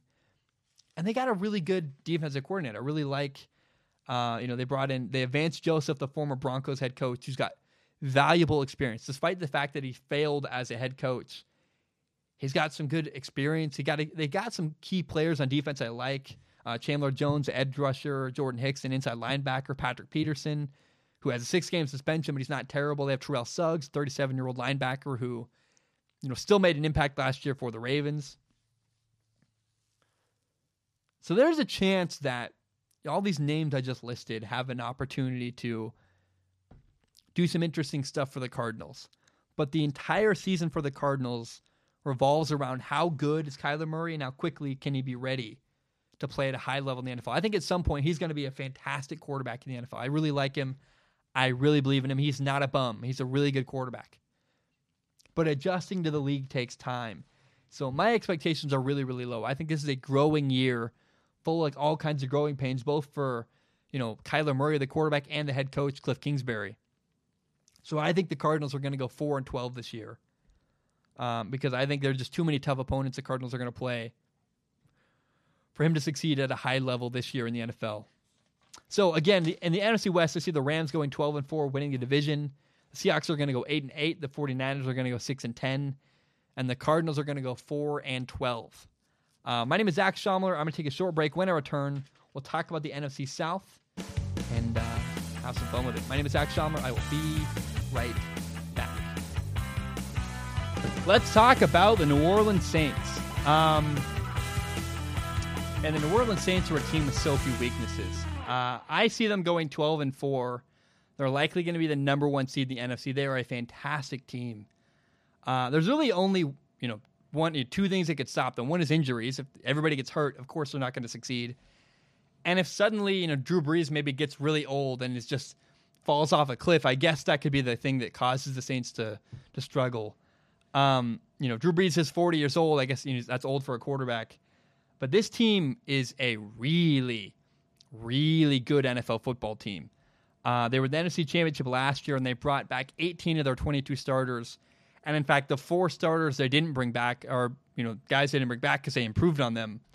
Uh, you know, first of all, they brought in a, a, tight end Jared Cook from the Raiders, who is just fantastic. Um, and they're just better now. They're a better team almost all around. So imagine a team that almost made it to the Super Bowl last year, and the roster got even better. That's what you're dealing with with the New Orleans Saints, a team that's out for vengeance. Remember the way they lost in the NFC Championship game last year unfairly on a bad call. Um, I, I really think that, you know, this year the Saints are going, they're on a mission to get back to the Super Bowl after two years in a row losing really crappy fashions in the playoffs. They lost two years ago, the Minneapolis Miracle. They lost last year on a just bad pass interference call. And I really think this is the year the Saints are going back to the Super Bowl and have something to prove. Um, they have a really good defensive line. They have, man, they have Cameron Jordan on one side at defensive end. They also have Marcus Davenport, a second year defensive lineman they just drafted in the first round of the 2018 NFL draft. Uh, they have defensive tackle. They had a defensive tackle, Malcolm Brown. So much talent is accumulated on this roster. Um, they also have arguably the best wide receiver in the entire NFL, Michael Thomas, who they signed to a five year, $100 million, $61 million guaranteed contract. Have a great running back, Alvin Kamara, a good secondary, good linebackers. Um, the Saints roster is just rich with quality starters. I don't think you're going to play a team all year if you're a team. You know, the Saints have so much depth everywhere. They even have a backup quarterback who comes in the game, Taysom Hill, and plays really well. Um, you know, they felt cheated out of the Super Bowl last year. They're on a mission. The Saints are going to go 12 and 4 at the very least maybe even better. They're on a mission to go win the NFL, uh, the NFC, and they should absolutely be Super Bowl favorites. They're angry. They're better than they've ever been, and they have loaded roster. They are talented all over the board, and I think the Saints are going to go 12 and four, win their division, and uh, probably play for the Super Bowl this year. I'm really excited to watch what happens with the New Orleans Saints. Now the Falcons, uh, the Falcons, in my opinion, are going to go 10 and six. Uh, they have a chance to challenge the Saints for their division, um, but really they just aren't as complete a team as the New Orleans Saints are. Um, their defense is full of question marks. They just have a lot of guys who are like, ah, I don't, eh, we, we don't really know. You're not proven the same way that people on the Saints are. The linebackers for the the Falcons are not very good. Uh, the, the the defensive backs are not very inspiring, uh, very confidence inspiring. If you're a Falcons fan, um, even though I do, I will acknowledge I like the corner Desmond Trufant, the young corner uh, with the Falcons. Uh, there's also a question: Can the Falcons get pressure on opposing quarterbacks? They have a bunch of guys. I'm going to list. You know, Adrian Clayborn came over from the Patriots. They have, you know, he joins Vic Beasley and a former 2017 first round pick, uh, Takk McKinley, a defensive t- and defensive tackle Grady Jarrett. But all these names are meaningless if they can't get pressure on the quarterback. They've been trying forever. They've really struggled with it. Um, that's kind of really going to determine how well the Falcons defense plays this year. Can they get pressure on the quarterback and alleviate some pressure off of their secondary, who again has a bunch of no name guys and is not super talented? Now, in 2018, the Falcons were decimated by injuries. It was awful. I've never seen a team get destroyed the same way the Falcons did. And in spite of that, their quarterback Matt Ryan had a fantastic year. You know, you know, 4,924 yards passing, 35 touchdowns, seven interceptions, and a 69.4% completion percentage. And nobody noticed it because, again, the Falcons were chock full of injuries. They went seven and nine, but Matt Ryan was just unreal and had quietly an incredible year. Um, you know, and this year for the Falcons, they have a bunch of really good pass catchers: Julio Jones, Calvin Ridley, Mohamed Sanu. Uh, they have a tight end Austin Hooper, who's fantastic. A solid running back Devonta Freeman. But what's really intriguing to me is both a a problem and a a good thing for the Falcons. Uh, the Falcons had two first round draft picks this year in the NFL draft, and they used both of them on offensive linemen. The 14th overall pick, they drafted guard Chris Lindstrom. With the 31st overall pick, they drafted tackle Kaleb McGary. It's believed that both of them are going to play. And while this is great, right, getting two first round draft picks, two offensive linemen, building your offensive line for the future is fantastic. Having young offensive linemen is also a bit of a liability and could cost them early in the year, especially when they play the Broncos, a team like that's gonna. They're really. I don't. I think I'm pretty sure they play the Broncos this year. I might be totally wrong, uh, but when they play a team like the Broncos, who has a really good defensive line, they could really struggle because they've got young, inexperienced players all over their offensive line. Uh, now they do add to a group. Jake Matthews is a left tackle for the Falcons. They have a really good center, Alex Mack. But the issue again is rookie offensive linemen are young and can get taken to task by old. Like when they play the Saints, oh my gosh, I feel bad for Matt Ryan because these young Saint, these young linemen are probably just going to get blown up. And I, I, like the move. They brought in two offensive. That's what you have to do, right? You have to invest in your future with the offensive line. But playing rookie offensive lineman also has its disadvantages, and I think it's going to cost the Falcons a little bit. I think they're going to go ten and six, and get a wild card spot. But that's it. They're not going to. They don't have enough depth to make a long playoff run. They're an okay, ta- okay team. They're not great, uh, but they have a really great quarterback, Matt Ryan, who deserves a lot more respect around the NFL. Oh, the Tampa Bay Buccaneers. I am really excited to watch the Tampa Bay Buccaneers this year. Um, I think they're going to finish with an 8 and 8 record, uh, but they're going to give the Falcons a run for their money. The Falcons are going to be followed closely behind by the Buccaneers this year. And it's going to be a race for second place in the NFC South and they're both going to be, I think, fighting for a wild card spot till late in the year. The Buccaneers quarterback Jameis Winston needed help, and that's exactly what he got with new head coach Bruce Arians. Uh, Bruce Arians has worked with Big Ben Roethlisberger. He's worked with Andrew Luck, Peyton Manning, Carson Palmer. He is a guy who really, really understands the quarterback position, um, and I think he can help Jameis Winston really improve in Tampa Bay.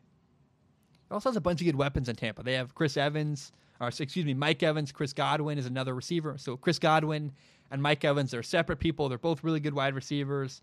They have tight ends Cameron Brate and OJ Howard, both really high level targets who could get a lot, a lot of production in this offense that he runs.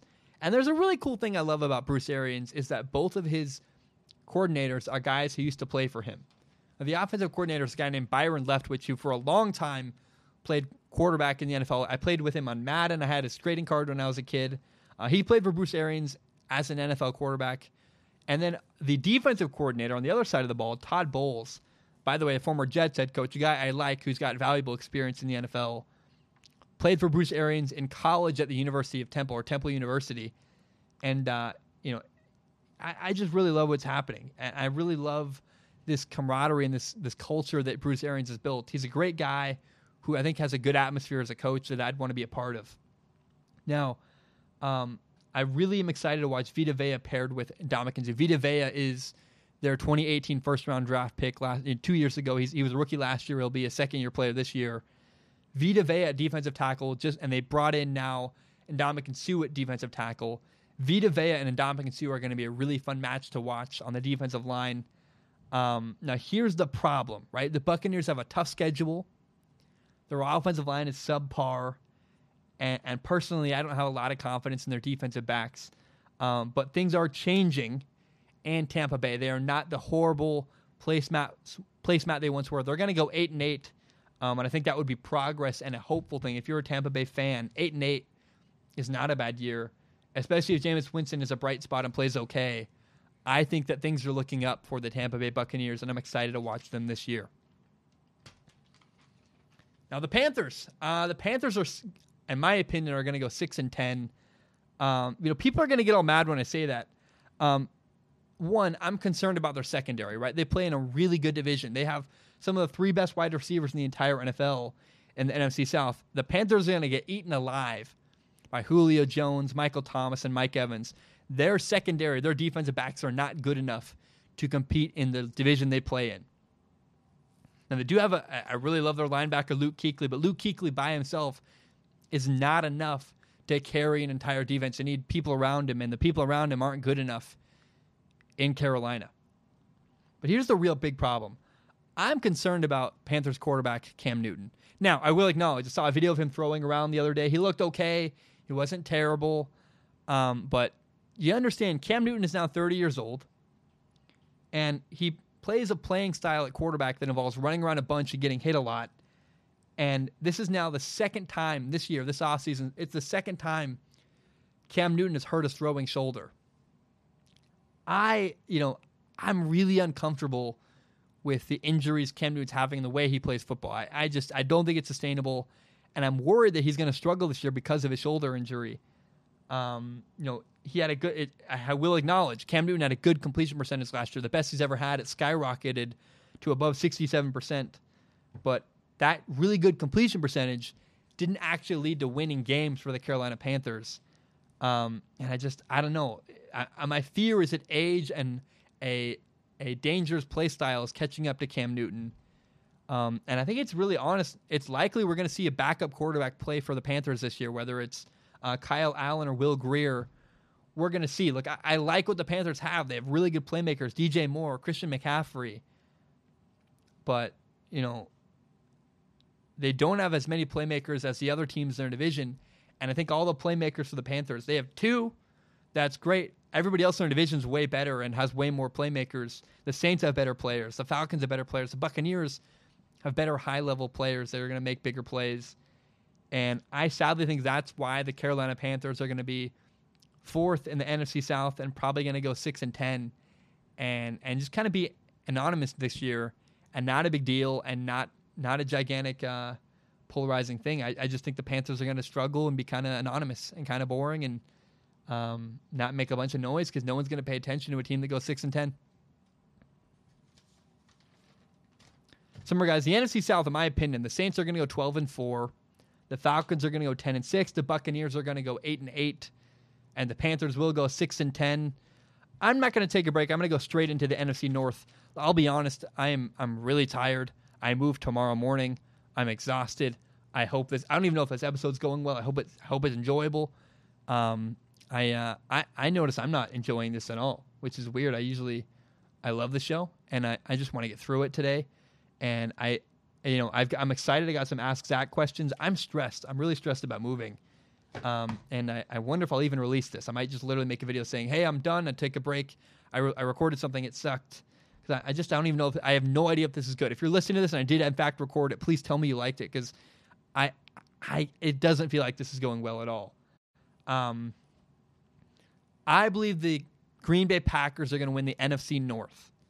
Um, and I'm really excited to watch. This is honest. I'm really excited to watch the Green Bay Packers this year. Um, you know, first of all, the Packers added to their defense. They brought in Preston Smith and Za'Darius Smith, two outside linebackers from free agency that I'm excited to watch. Uh, and they drafted a defensive end, Rashan Gary from Michigan, in the first round. Um, the Packers have made it very clear they want to get after opposing quarterbacks and get pressure on opposing quarterbacks. I like that. They've really upgraded their defense. They got rid of Ha Ha Clinton-Dix at safety and replaced him with Adrian Amos, the safety from the Bears. And, you know, Adrian Amos is a far more reliable safety than Ha Ha Clinton-Dix was. Ha Ha Clinton-Dix loved to take risks, and that often got him in trouble. Sometimes he'd make a big play, but usually it cost him a touchdown or got him burned. And so I'm excited to watch the upgrade that the Packers have made on defense. The Packers also just hired a new head coach, Matt LaFleur, and his job is to revamp the offense. Now, I believe Aaron Rodgers is going to excel in this new scheme, and uh, I just I'm excited to watch what happens. I, I really think that um, you know they have Davante Adams, a really good number one target. They have a really solid running back, Aaron Jones, and I'm excited to watch Jimmy Graham, the tight end for the Packers, who in the former offense never really seemed to get matchups I would have done. I think in the new offense, they're going to create creative ma- mismatches with Jimmy Graham and take advantage of his unique size and ability. And as a football fan, I'm just excited. You know, the Packers are, I know the, the word exciting is coming up a lot, but the Packers are one of the few teams this year I can't wait to watch because think about it Aaron Rodgers with a highly efficient, effective offensive scheme, a solid running game, and finally a good defense. I think the Packers are going to 11 and 5. They're going to win their division. And, uh, you know, they're going to give the, you know, the Saints and the Rams the run for their money. And Aaron Rodgers might just be good enough to beat a team like that, even without as good a roster. Aaron Rodgers doesn't need the best roster, but he has support enough. And you never know, could make a run out of Super Bowl. I'm excited to watch the Packers. Right behind the Packers in the NFC North will be the Chicago Bears. Uh, the Bears are a really complete team. They return all five of their offensive starters on the offensive line. That's unheard of. You never see a team return the entire offensive line. Just impressive, man. They, they have solid offensive weapons all around. Taylor Gabriel, Allen Robinson at wide receiver. They have a tight end, Trey Burton, who's really good. But Tarik Cohen is the player I want to focus on. He's the running back for the uh, the Bears. He is so underrated. Nobody talks about him. We always talk about, you know, all these other players around the league. This guy's explosive, Alvin Kamara and Christian McCaffrey and this and that. No one gives Tarik Cohen love, and I will. He's so, so fantastic. But the Bears did lose their defensive coordinator, Vic Fangio, to he went to the the Broncos to be their uh, their head coach, and uh, this is a big loss. Fangio was a defensive mastermind. You know, I think they called him an evil genius in Chicago. No, I really like the new defensive coordinator who's coming into Chicago, Chuck Pagano. He's the former Colts head coach he's got valuable experience, and I respect him. He was with the Ravens for a long time with really good defenses then. Um, but I, you know, you can't you can't replace Vic Fangio. He's just it, this is harsh, but it's true. Without Vic Fangio, the defense simply just got worse. They're just not the same defense they were last year. Still have a ton of talent. Khalil Mack's amazing. Uh, they have Kyle Fuller and Eddie Jackson, some big playmakers that are de- play defensive back positions. Um, but the reason why the Bears are number two in their division, despite their great roster, a really complete roster, is Mitchell Trubisky, the Bears quarterback. Uh, when you put the Packers and the Bears head to head, I understand the Packers roster is not as good as the Bears, but Aaron Rodgers, their quarterback, makes up for that roster, and um, you know the Packers have a way better quarterback, who just makes a difference. Aaron Rodgers is a far better quarterback head to head than Mitchell Trubisky, and that's why I think the Bears are going to come up second in their division. Uh, they're going to go ten and six. I still think they're going to make the playoffs. They're going to get a wild card spot, but the Packers are going to win the division in the NFC North because they have a better quarterback and they have a good enough roster. Where the the, the Bears have a better roster, but their quarterback is just simply not going to cut it enough to beat a team like Aaron Rodgers with a lot of help. Now, uh, the Detroit Lions are going to go eight and eight and have a better record than the Minnesota Vikings. Uh, like maybe I'm insane. I understand. Um, I, I, could either be too low on the Vikings or way too high on the, the Detroit Lions. But I, I really like the direction the Lions are heading in. They have a lot of positive momentum. And, uh, you know, they're entering year two with Matt Patricia. They added Trey Flowers, a defensive end from the Patriots. That's a huge get. And uh, the Lions have two really good corners, Darius Slay and Quandre Diggs. I don't know. I, am really excited. They have two good offensive weapons. There are two tight ends I'm really excited to watch. Uh, they have Jesse James, a tight end from the Steelers, but the really exciting thing is TJ Hockenson, the number eight overall pick, a tight end from Iowa. He is going to shock people this year. Matthew Stafford's a really good quarterback and who doesn't get the respect he deserves, in my opinion. And I think he's going to do a lot of great stuff with this new tight end, TJ Hockenson. It's like when you get a new toy and you're excited to play with it and excited to do cool stuff with it. Uh, like when you get a new pair of shoes, you can't wait to put on a new pair of shoes and show it off. That is exactly what's going to happen with TJ Hockenson and the Lions offense. He's going to do wonders for their team, and it's going to be awesome. I like the running backs the Lions have. They brought in CJ Anderson from the Rams, the guy who played a lot in the Super Bowl last year for the Rams. They have Kerryon Johnson, a good running back. Now, the Lions don't have as complete a roster as a team like the Bears or even the Packers, but they do have a number of positive players and a lot of positive things going for them. Um, I think they're going to finish eight and eight, which normally, I guess, you know, eight and eight's not a great year necessarily, but for a Lions fan, I would hope that eight and eight is something worth celebrating and you know beating the Vikings and not being fourth in your division. Uh, and a step in the right direction. I think the Lions are building something. I like the culture they're building. I like Matt Patricia. I think they have the right quarterback in place.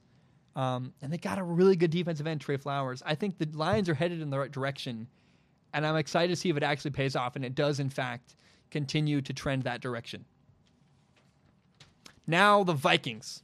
Uh, I think the Vikings are going to go 7 and 9. They're going to be fourth in the NFC North. Um, number one, their offensive line sucks. I just, you know, there's no way to, other way to put it. Um, they made a lot of changes, like, ooh, we got rid of this offensive line when we brought in a new guy. But you're just replacing trash with more trash, and I, I don't think it's I don't see a lot of value there. Um, they have good wide receivers, Adam Thielen and Stefon Diggs. Uh, they have a really good tight end, Kyle Rudolph. He's good at receiving, but he's terrible at run blocking. And uh, the question I have about the Vikings right now is: Is their running back Dalvin Cook any good? He's entering his third year in the NFL. To this point, he's been hurt a lot, and um, you know he's he did he's had had he has had struggling offensive lines in front of him. But it's time to find out what kind of running back is Dalvin Cook. Is he any good? Is he ready to go? Is he going to succeed? I don't know. Um, and we're going to find out a lot about what kind of running back he is this year. Now, I like Kirk Cousins, but let's be honest about the Vikings quarterback, Kirk Cousins.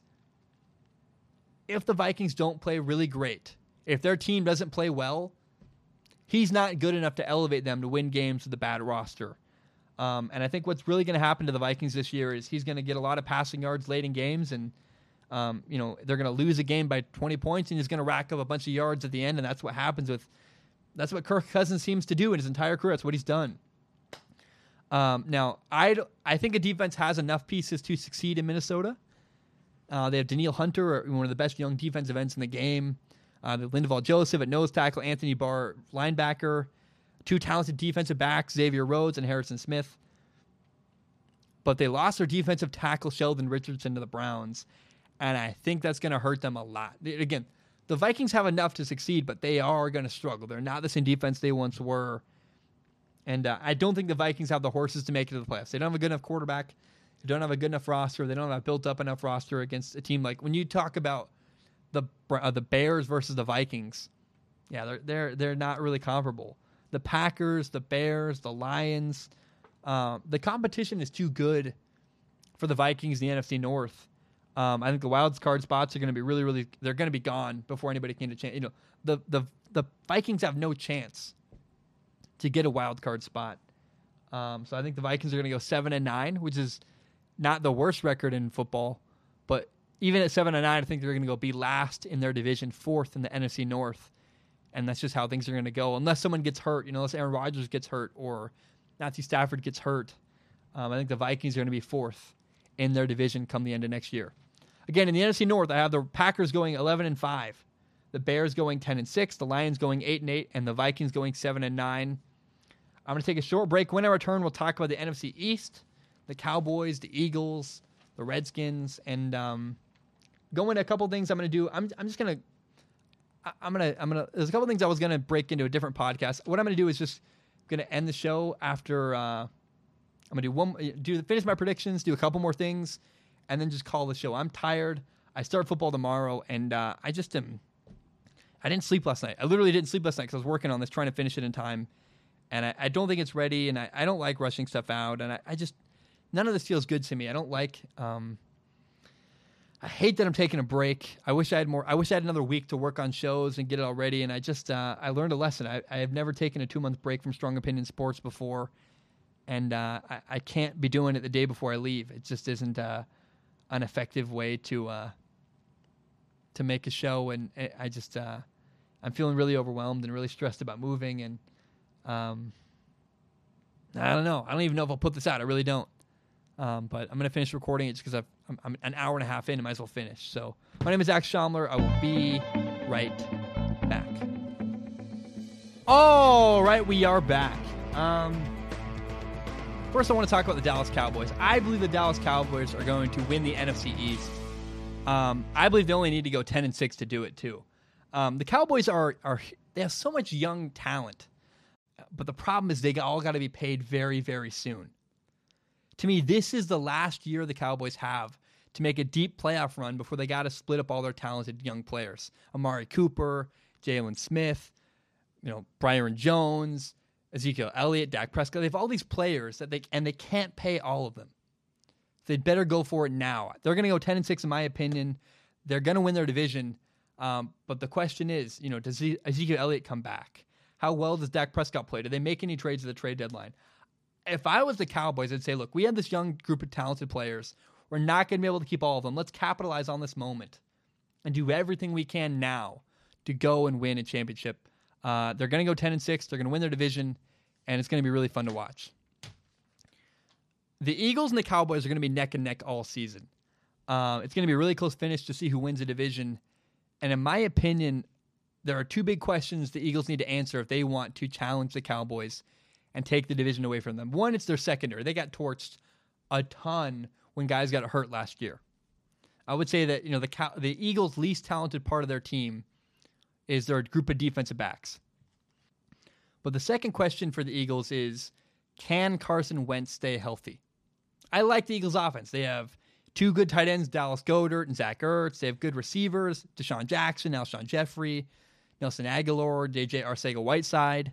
I like their interior defensive line. Fletcher Cox, one of the best in the NFL. Then Malik Jackson, the guy they signed from the Jaguars. There's a lot of good players on the Eagles roster. But it's all meaningless if Carson Wentz doesn't stay healthy. He's insanely talented, but talent doesn't mean anything if you're not on the field. Um, I love the backup for the Eagles. I like Josh McCown, but the Eagles would not make the playoffs with Josh McCown as their quarterback. Um, I believe the Eagles are going to go nine and seven, but if Carson Wentz can play at a higher level, man, uh, if he plays to his potential, nine and seven is an, is is a really low number, a really low estimation for the Philadelphia Eagles. I love Carson Wentz. Can he stay healthy, and what kind of player are we going to get this fall? That's what I want to see from the Eagles. I believe the New York Giants are going to go five and eleven. Uh, the Giants are rebuilding. They have a crappy offensive line.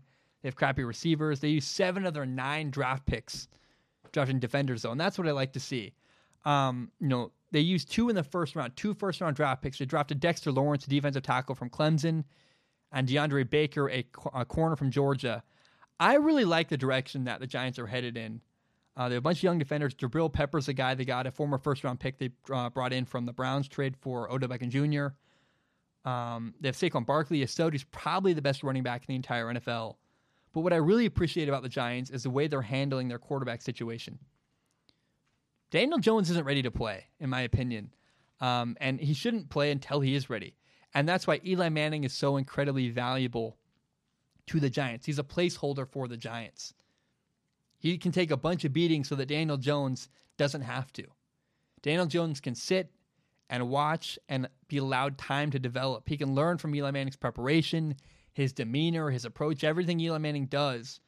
Now, let's acknowledge DJ uh, Daniel Jones is a far better thrower of the football than Eli Manning. He's got a way better arm. But playing quarterback is about so much more than your arm strength or your ability throwing the ball. Uh, I think Giants are going to go five and eleven. It's going to be an ugly rebuilding year, and at some point, Daniel Jones, I'm sure, is going to play.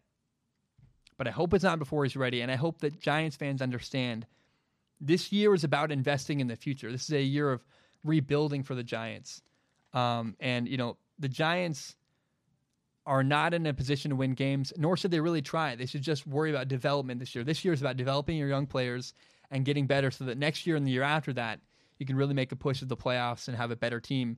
This year is about developing your young players, not about trying to win games. I really hope that Giants fans understand that and have, can have the patience for that. Um, and, and by the way, Giants fans, man, you better be grateful. At least your team isn't as bad as the Redskins. uh, the Redskins are a dysfunctional mess. Uh, their left tackle won't show up. Colt McCoy got hurt, their quarterback. It's weird and sad. Uh, their day one starter at quarterback is Case Keenum. And the offensive line is an ugly mess. Even with Trent Williamson or Trent Williams there, they'd be an ugly mess, let alone without him. I, I just, man, even though this is so this is how bad the Redskins are, how much of a mess they are. Even their running back, Adrian Peterson, who's made over a hundred, nearly a hundred million dollars in the NFL, is somehow broke. There's a story today that released that Adrian Peterson is out of money and owes a bunch of money. And it's like, how do you make a hundred million dollars and you know have nothing? Um, I, I, feel sad for him. By the way, it just makes me feel very sad.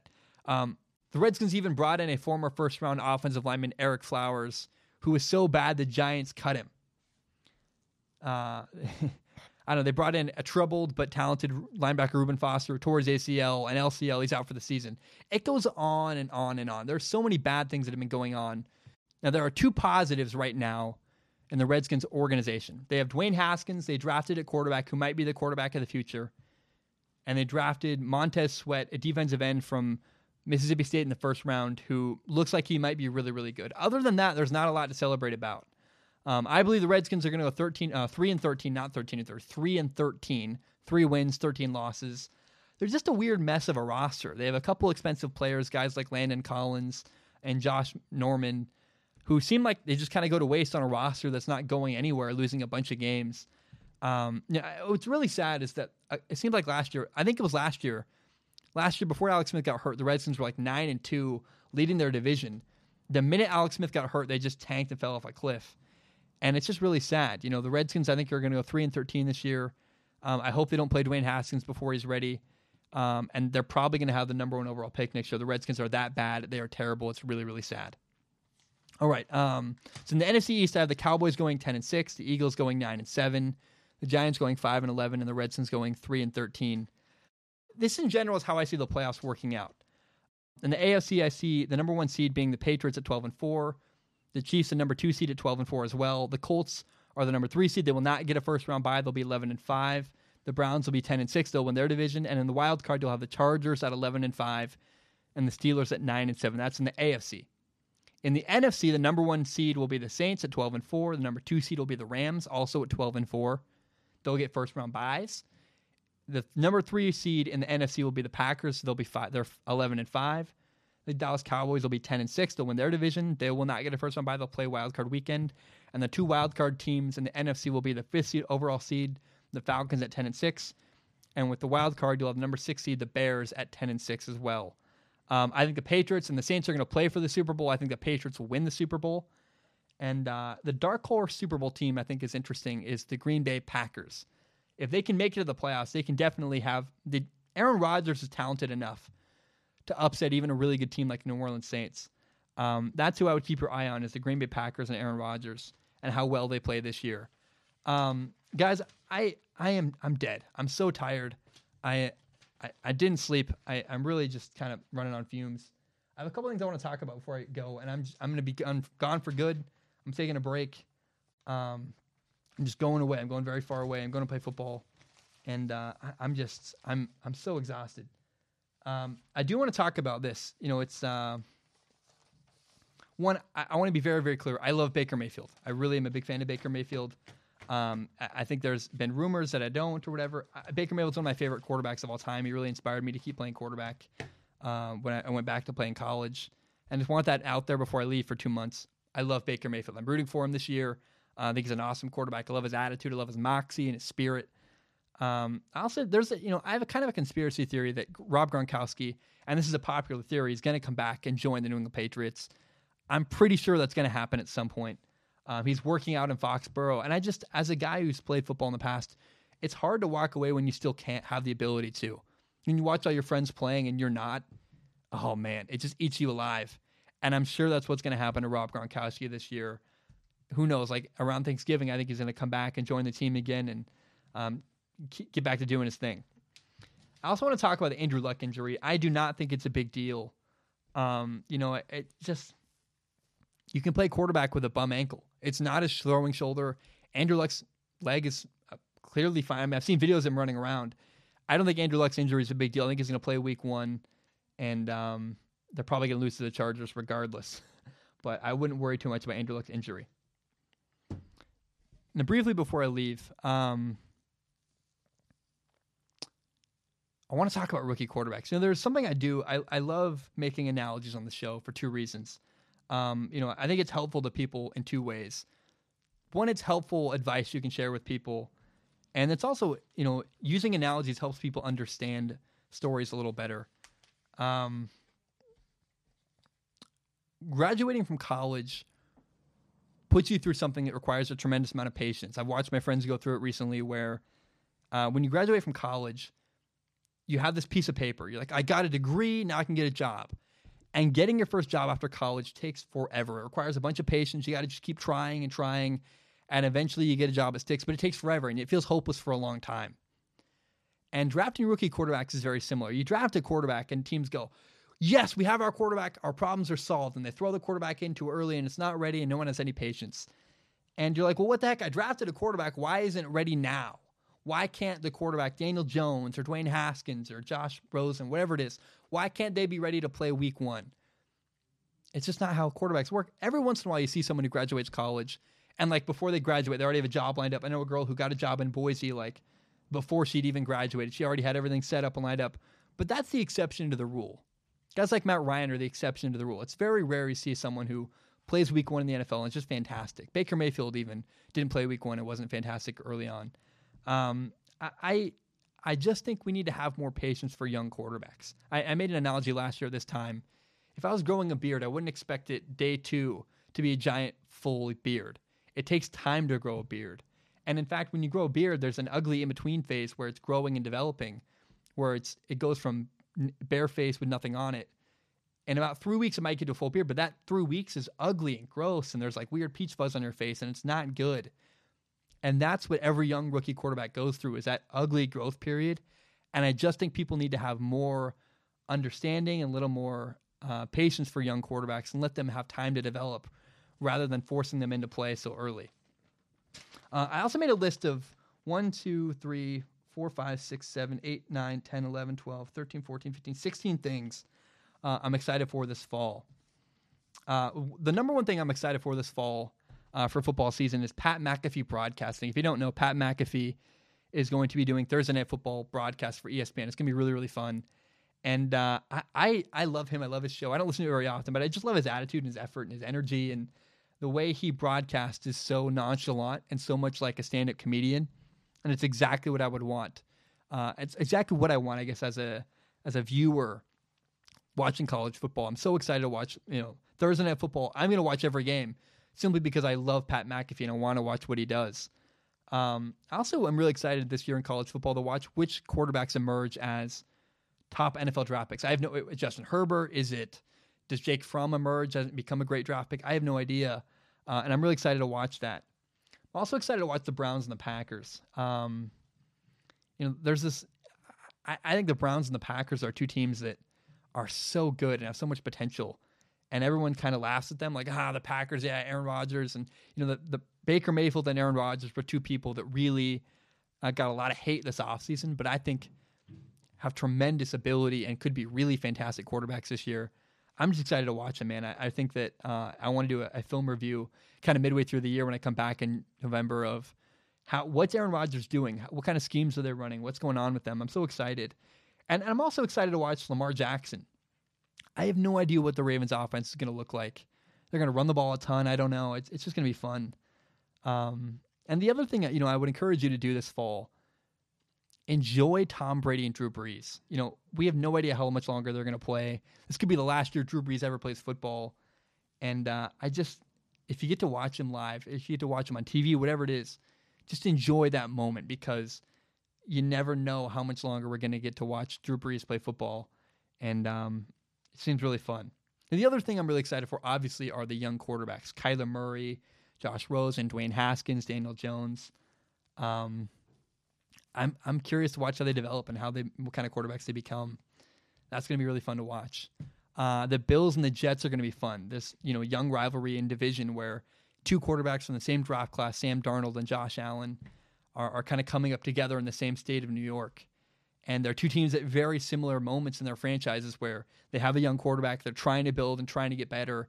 And I think we're going to watch a develop a really fun rivalry develop between the Jets and the Bills this year.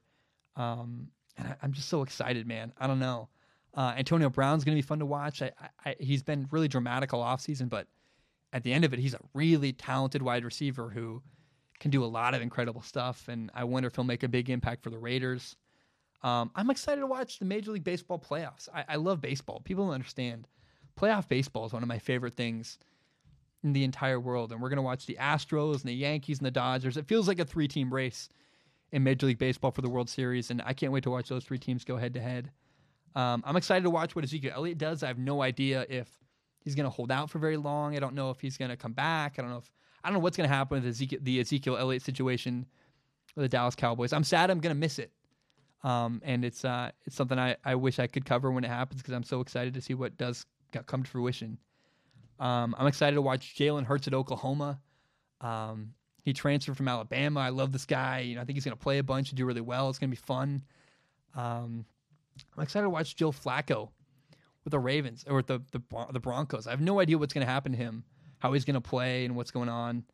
Um, he's, it feels kind of like he's a placeholder for Drew Lock, but also I think he really puts the Broncos in a position to win games. And I don't know, it's just going to be fun. And the final thing I'm excited for is a, a TV show called D1, or I guess it's called QB1 Under the Lights. Uh, it came out the other day, and I've just been swamped. I haven't been able to watch it. I'm going to watch it while I'm, you know, at night after football practice, and probably react to it in November. Um, I just this whole thing, this whole process feels so rushed. I, uh, I just, I'm not ready to leave. You know, I, am excited to play football again. I, am going to miss home. I'm going to miss my girlfriend. I'm going to miss everything. Uh, it's been such a interesting summer. I've grown so much as a person, and um, I just I I hate taking. A, I love my job. I love my job so much, and I just want to keep doing my job. It feels so bittersweet to take a break to leave for a while, and uh, it's hard for me. It is to to step away from Strong Opinion Sports. It's my favorite thing in the world.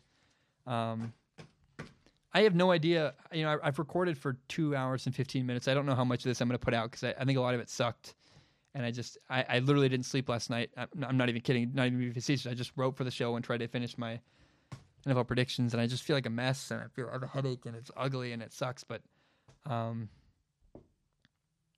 I had to try. You know, I, I, I love my show. I had to try it. Um, I'm gonna answer a couple questions for Ask Zac before I leave, because I just uh, I'm gonna miss this. I uh, I'm gonna miss doing strong opinion sports every you know every day, and uh, the break's to be really hard for me, I think, because I just this is my baby. It's my heart and soul. I, have done this for two years continuously, haven't ever taken a break, and um, just you know, uh, I'm not ready to say goodbye. So Thomas wrote in and said, Zac, uh, hey Zac, love the amazing content on your podcast. My question is, can we get a breakdown analysis of your quarterback play after your season? Uh, I want to be very clear. No, um, I'm not doing that. I don't. My, maybe someday when I graduate and I, I'm older, but not anytime soon. I don't want to talk about my career. My career is, and my, my team's film is public is very private. I don't want to give away our plays and break. I don't want to break down like what our coverages are and all this stuff. And I just don't. I don't want to get into it. I like my football career being very private. And you can follow me on Instagram if you want at Zac Shomler. If you want to see what that's like, and I do share a couple things there. But I, I like you know anonymity a little bit um, in my football career. It's it's my thing. Um, if people want to follow it, that's great. I also don't want to get in trouble with the NCAA. I don't want to make content about myself. Um, so maybe maybe someday in like ten years, but I, I have no in, interest or no plan to make a quarterback breakdown of myself anytime soon. I'm also not a noteworthy quarterback. I might not even play. Like people don't understand. I might literally be a backup quarterback. I might literally not play at all. Um, and I just uh, I don't know. I just I I play because it's fun. I don't play for the content or for anything. Uh, I play the game because I enjoy it. Uh, Jackson wrote and said, "Greetings from Dallas, Zac." Said I enjoy listening to your podcast while I work out. Recent and older, that's cool. I like. I'm glad people listen to my old podcast. I'm really proud of them. You know, they're my my pride and joy.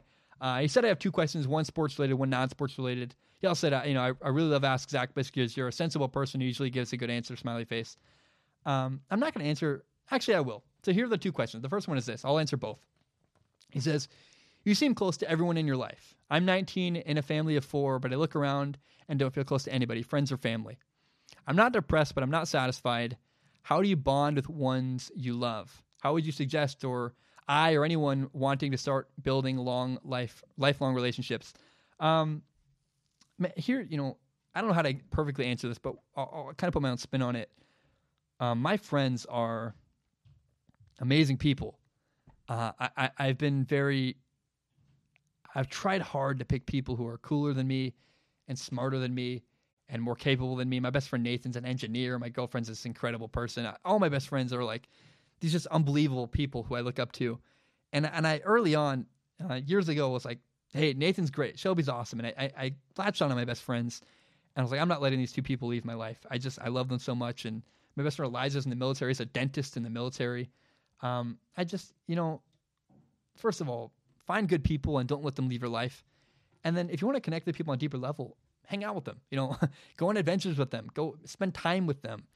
Um, you know, I, I don't know if I have answered your question well, um, but you know, if you want to bond with people more, invest in them. You know, it's been hard. My little brother and I, you know, my, my brother is is trans. Uh, I love my brother Zeke very much, and uh, you know, he's he's a trans guy who uh, loves English, and I, I don't. We just don't connect. We have so little in common. I play football, and he, you know, was a band nerd growing up, and uh, I, I've learned that it doesn't really matter if you have interests in common. It's reaching out and spending time, and we've we've tried to really, I've really tried to build a relationship with my brother by just reaching out to him and hanging out with him. Uh, you know, my other one died, so I have one left, and I, am doing the very best I can to um, just make sure he knows he's loved and spend time with him. I'm going to answer the second question. I, I, don't know if that made any sense, um, but I, I, really like the question and the idea in general.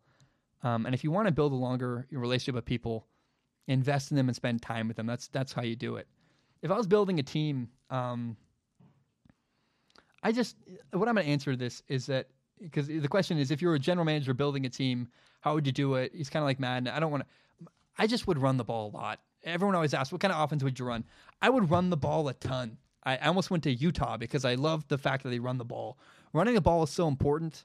Um, throwing the ball matters. I, I play quarterback. I, I, love the air raid system. It'd be fun, but um, I also understand that having a balance really matters, and being able to run the ball really well also allows you to throw the ball really well.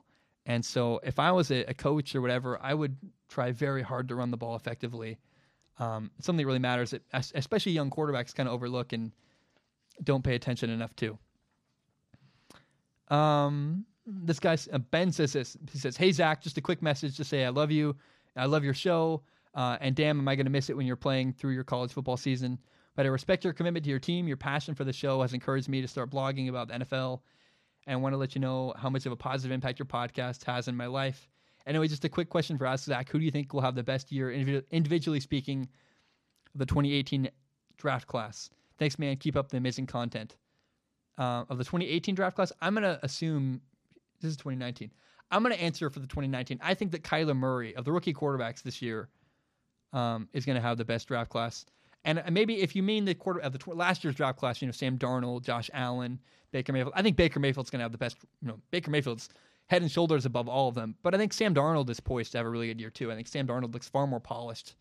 Um, I did a film analysis of Sam Darnold. I didn't finish it. I, I ran out of time. Very sad to me. Um, Sam Darnold made a bunch of mistakes last year though, and he just wasn't. He wasn't quite ready to play quarterback. I don't think in the NFL. He started week one, which I don't know if he should have done. Um, but he learned, you know, trial by fire. I made a lot of dumb errors, made a lot of mistakes, and threw horrible interceptions. And the question for Sam Darnold this year is, will he learn from all those problems and all those things he did? Um, I think he will, but that's what I want to see from Sam Darnold. Will he learn lessons from the mistakes he made last year? Um, yeah. Nick wrote in and said, Nick, with the upcoming NFL se- with the NFL season up coming up soon, fantasy football is starting too. If you plan on playing this year, who is your number one overall pick, your number one QB? Uh, thanks for taking viewer questions. Additionally, I love how you splice up your podcast into clips. I never know I would have started watching if they were 90 minutes long. Um, I, I, know I never would have started watching if they were 90 minutes long, even though I watch the whole thing uh, nowadays. Keep up the great work. So, Nick, I, am glad I do the breakouts too. That's why I do them. They bring in new viewers, and then hopefully people stay for the whole show. Uh, it's encouraging you said that you did. Um, I actually don't play fantasy football. I, I look if people like fantasy football, great for them. Uh, I don't enjoy fantasy football. It's not my thing. It's not a passion of mine. It has no interest to me at all. Uh, it sounds like a lot of work that I don't want to do, and I'm not. I'm not very social. I'm kind of an introvert who doesn't like people that much. So um, the thought of dealing with other people and trying to play fantasy football that sounds like a pain in the butt, and I have no interest in that. Um, but you know, if you enjoy fantasy football, man, good for you. It's happy. I'm happy for you. Uh, I just know how I want to spend my time and uh, I've never had any interest in fantasy football. It's kind of a problem actually because fantasy football people often reach out to me and want me to make content for them or want me to sponsor me and all this stuff. And I, I just, I don't play fantasy football. It's something I feel kind of weird about. I've always felt kind of weird about that, but it's straight up something I just don't have any interest in at all. Um, Noah wrote in and said, Noah said, outside of sports and your podcast, what other things do you find interesting? Um, I, lo- I want to I want to talk, talk about this forever. Uh, you know, movies are my favorite thing. Movies, video games, and music are my like my three. I, j- I love stories, just period. Um, but movies are like my favorite. You know, my, my favorite movie, my two favorite movies of all time. You're gonna laugh at me. Everyone's gonna laugh. It's the most unathletic, you know, jock douche football thing ever to say. I love this movie called La La Land. It's literally a musical. Uh, I sing the music all the time. I, I love this stupid movie. Um, it's got uh, Emma Stone and Ryan Gosling, and it's just the coolest story of two people chasing a dream. And then it's honest and real at the end, and it makes me cry every time. I, I love this movie, La La Land. And then my second favorite movie is Star Trek, 2009 Star Trek uh, with Chris Pine, and J- it's made by J.J. Abrams. I can watch. I've watched that movie three times in one day, one time. I just, I'm the kind of person that when I find something I like, I just love the heck out of it. Like Reach Lost, or my favorite artist is Jon Bellion. Um, I, I just, man, there are a couple things I'm like, that's my thing, and I love it with everything I have.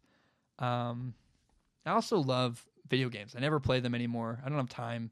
I don't even have time to take care of myself. I, I yeah, I just, I feel so overwhelmed all the time with I don't have time for anything. But someday I want to take a vacation and just play, like, The Witcher Three, or you know, I, I have all these dreams. I have so many video games I bought over the years that I've never touched any of them. Because when I was a list, as a kid, I had a giant list of games, and I, uh, I just I, I wanted to get every game on the list, and I did. When I got a job with ESPN, I bought a, a ton of video games, and um, I have every game on the list, but I never played any of them, and it's really sad to me. Um, Dominic wrote in a, a couple. So Jane, Max, and Dominic all asked very similar questions. I wanted to acknowledge them. Uh, I'm going to read probably Dominic's, but they're all related to the same thing. Dominic says, "Hey Zac, you're one of my favorite content creators, and I'm so glad I can support you through Patreon. My question is, what is your opinion on the NCAA's rules around players not being able to accept deals and sponsorships from outside companies?" Um, I'm- did a whole podcast about this with a guy who goes to Cal. He's a Division One athlete. He's an expert kind of around the world of um, should payers be played. It's it's major. He's getting a master's degree at University of Cal for, about this. Um, but I, I don't understand why student athletes can't make sponsorship money. It doesn't make any sense to me. I get don't pay them. They're not they're not employees, whatever. But if a company wants to sponsor a post on your Instagram, they should be able allowed to do that. I think at the very least, and it doesn't make sense to me that they can't. The only thing I can argue is that maybe it's would give people an unfair advantage in recruiting. I honestly have no idea. Um, very very just bizarre to me. Uh, Jack wrote in and said, and by the way, that the the podcast I did with this guy named Andrew Cooper, he came on a podcast. I'm releasing it later, you know, eventually. Um, he uh, we talk all about how to pay the players, and it's a better answer there. I probably didn't answer that very well, but yeah, they should be. A, I think they should be paid. Period. Well, they should definitely be able to get endorsement money. Uh, it makes no sense that they can't. Um, Jack wrote in and said, "Hey Zac, question for me: Do you think the Patriots or the Chiefs will be better this season, and why? Uh, the Patriots can be better this year because they have they got better. Uh, the the Chiefs didn't really improve; they kind of stayed the same. They they traded out some players and brought in some players. The Patriots flat out just got better all around. Um, and, and I kind of can't believe how overpowered the Patriots are. It's like, eh, you know, they got, got Josh Gordon back. They have two great receivers. I just am so excited to watch the Patriots offense this year. Um, it's gonna be a blast, man. I don't know. I, I, I am so excited to to watch their offense. Uh, Alon, I, I think it's A L O N, Alon, I believe. He he writes in a lot. I really appreciate him. He's one of my biggest supporters. He wrote in and said, "I think Justin Herbert will be the next Johnny Manziel. He's a, a one read QB. What do you think of him, Zac? I think you're dead wrong. Uh, Justin Herbert. I watched him live last year. I worked for ESPN College Game Day at Washington State University. I was on the sideline for Oregon, Washington State. Um, he's an NFL quarterback, man. Justin Herbert's a really high level guy. I can't believe he didn't leave last year. Um, he's super accurate. Like has like Johnny Manziel didn't have NFL arm strength. He didn't have an NFL ability to throw the football. Justin Herbert works all the way through his reads, gets to a third and fourth progression. He's got great arm strength. Uh, he's really accurate. Uh, Justin Herbert is not comparable to Johnny Manziel at all. No offense, Alon, but you're kind of really being disrespectful by even bringing that up because he's just they're so far from each other. Uh, not just off the field, but like the way they play football. Justin, Her- Justin Herbert's a legitimate quarterback, um, and, and Johnny Manziel really wasn't. He was kind of a backyard BS kind of guy. Um, so I think it's kind of an unfair question. Uh, unfair. I, I don't know. I, I just w- I would not compare him to Johnny Manziel at all. Uh, I think Justin Herbert's legitimately a really good quarterback who's going to be a top pick in the NFL draft, and deservedly so. Um. Hmm.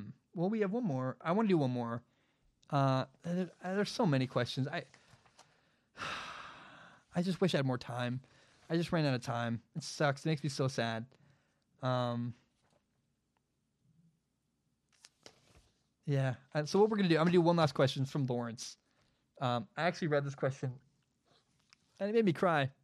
I was in bed with my girlfriend, and I read her the question, and was I was explaining my answer to her, and it just uh, it got me. It's from Lawrence. Lawrence wrote wrote in and said, uh, said Hi Zac, Lawrence back again for another question. I always think back to when I was a kid and try to pinpoint the moment I truly fell in love with the game of football. Some fall in love as an adult, some fall in love on the field. For me, I played from the ages 8 to 18 years old, but the moment I just remember was falling in love back in 2001. I was 10. It was my beloved New England Patriots versus Jon Gruden and the Oakland Raiders. The Tuck Rule game, which was the right call. Sorry, Gruden, in, in parentheses. But it was a blizzard in Boston that night. I remembered just wondering how anybody could play in such weather. Watching the young, unproven Tom Brady march down the field to get in range for a 45 yard field goal by Adam Vinatieri to win in the snow was, it true, was what truly got me hooked. So, my question is for you what moment in life was the moment you truly fell in love with the game of football? Uh, there's three moments, man, that I, I uh, and you know they all have to do with my little brother. My little brother Zane and I, we played football every day, you know, and I would, I would, well, I'll get into it in a minute. So first of all, my, my first image of football with my little brother Zane, uh, who died you know, three years ago, was uh, we're in our backyard and we'd stand on either side of our backyard and and you know fe- our fe- back to fences facing each other. We're in jeans and and full shirts and it's just muddy and raining. And uh, if you ever watched like a Campbell's commercial where they're playing football in the Campbell's commercials and they're just covered in mud, it was like that. And my brother and I, one of us would hold the football and we just run at each other full speed and tackle each other as hard as we could and just get covered in mud. And we do it for hours. And um, we were like 10 to 12 and we just did that all day, all night, got covered in mud. It was my favorite thing. I, I loved it. And then we would play catch eventually. And, um, and that leads me to my second point, which is, uh, you know, my, my senior year, uh, homecoming game. Actually, you know, it's funny. My, my girlfriend, at, you know, my girlfriend right now, uh, that I'm dating was actually she was named homecoming queen at that game. But it was our homecoming game my senior year, and um, uh, it started pouring rain really, really, really hard.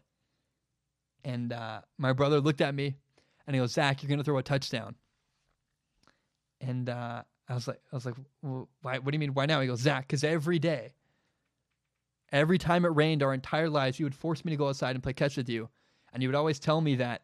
We play football in the Pacific Northwest where it rains all the time, and you got to be able to throw the ball in the rain. And and he did. My whole life, anytime it would rain, I would force Zane to go outside with me and force Zane to play catch with me, because um, I wanted to know, you know, be able to throw in the rain, and that's exactly what happened. And so, um, my brother tells me that. I go in the game, and a, two plays later, I throw a touchdown, a 36 yard touchdown in the pouring rain, like cats and dogs, raining sideways. I threw a touchdown in the rain, and uh, I go to the sideline and just I just gave my brother the biggest hug. It, it was just so fun. I just, it was, I don't know. It was so cool. I just, uh, I don't know. It was awesome. And the third moment is this. Um, you know, I, for a long time, I fell out of love with the game of football. I really struggled to listen to it and enjoy it. And, and I, I, dro- I dropped out of college and quit football. I, I was a loser who was mad at football and I felt rejected and it didn't deal with all my pain. And, I remember one time, you know, when the, the Seahawks won the Super Bowl, you know, over the the uh, Broncos, I fell asleep because I didn't care. And uh, for me, it was watching Tom Brady come back from a Super Bowl. He was down twenty-eight to three at halftime, and coming back to win that game was so cool to me. I, that's the game it reinvigorated my love of football. I actually made a video about it years ago, called like the Falcons. The, the, the Falcons didn't choke or something the Falcons didn't choke. I think that's what it's called. But it's about how like did the did the Falcons lose or did the Patriots win? And I made a whole video. It was like 15 minutes. I got like 250,000 views on YouTube. It was my first video ever that really got any acknowledgement on my personal YouTube channel. I deleted it now. You can't even find it.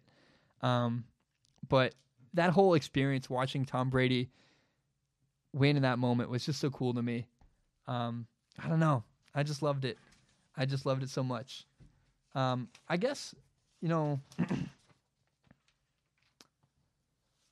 I guess this is it. I guess we're done, aren't we? I got to kind of wind down.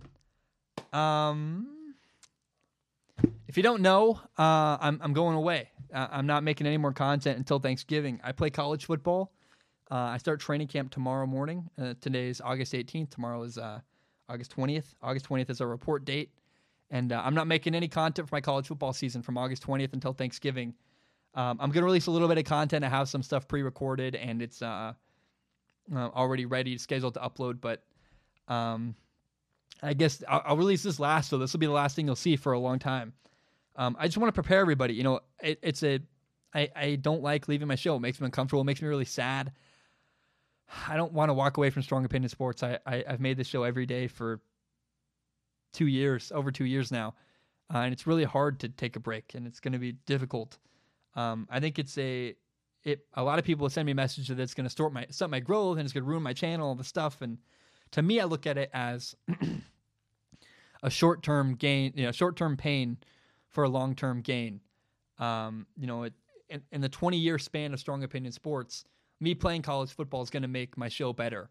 And you know, I could drop out of college now and I could not play college football and just focus on strong opinion sports, but then I would never have the stories and the memories and the examples and all the stuff and all the lessons I'm going to learn um, from playing college football. And so I think it's very valuable to go play college football, especially as a broadcaster. And so I'm going to take a break from the show for two months and uh, it's a little over two months, two and a half months roughly. but I'll be back at the end of November when Thanksgiving uh, break hits. That's when our season ends. Um, and you know, I just want to prepare everybody. I might not be the starting quarterback in my college. I might be a backup. I might never play. Um, I'm I'm comfortable with that. But in case you don't understand, I literally might not play, and I'm I'm very okay with that. Um, I'm going to learn a lot about the game of football. I'm going to have fun, and for me, that's worth it. Um, I'm not going to make any videos while I play football. I, I, just, you know, everyone's like, "Why don't you make a vlog?" Why don't you? I hate those kind of videos. I really think they suck. Um, I think it's very disrespectful to your team to be filming in the locker room before a football game. You should be focused on, especially at quarterback. There's a guy at a different college. I'm not going to say his name. Who he just, just he plays quarterback, and he's like, "Are you focused on playing football, or are you just trying to make YouTube videos?"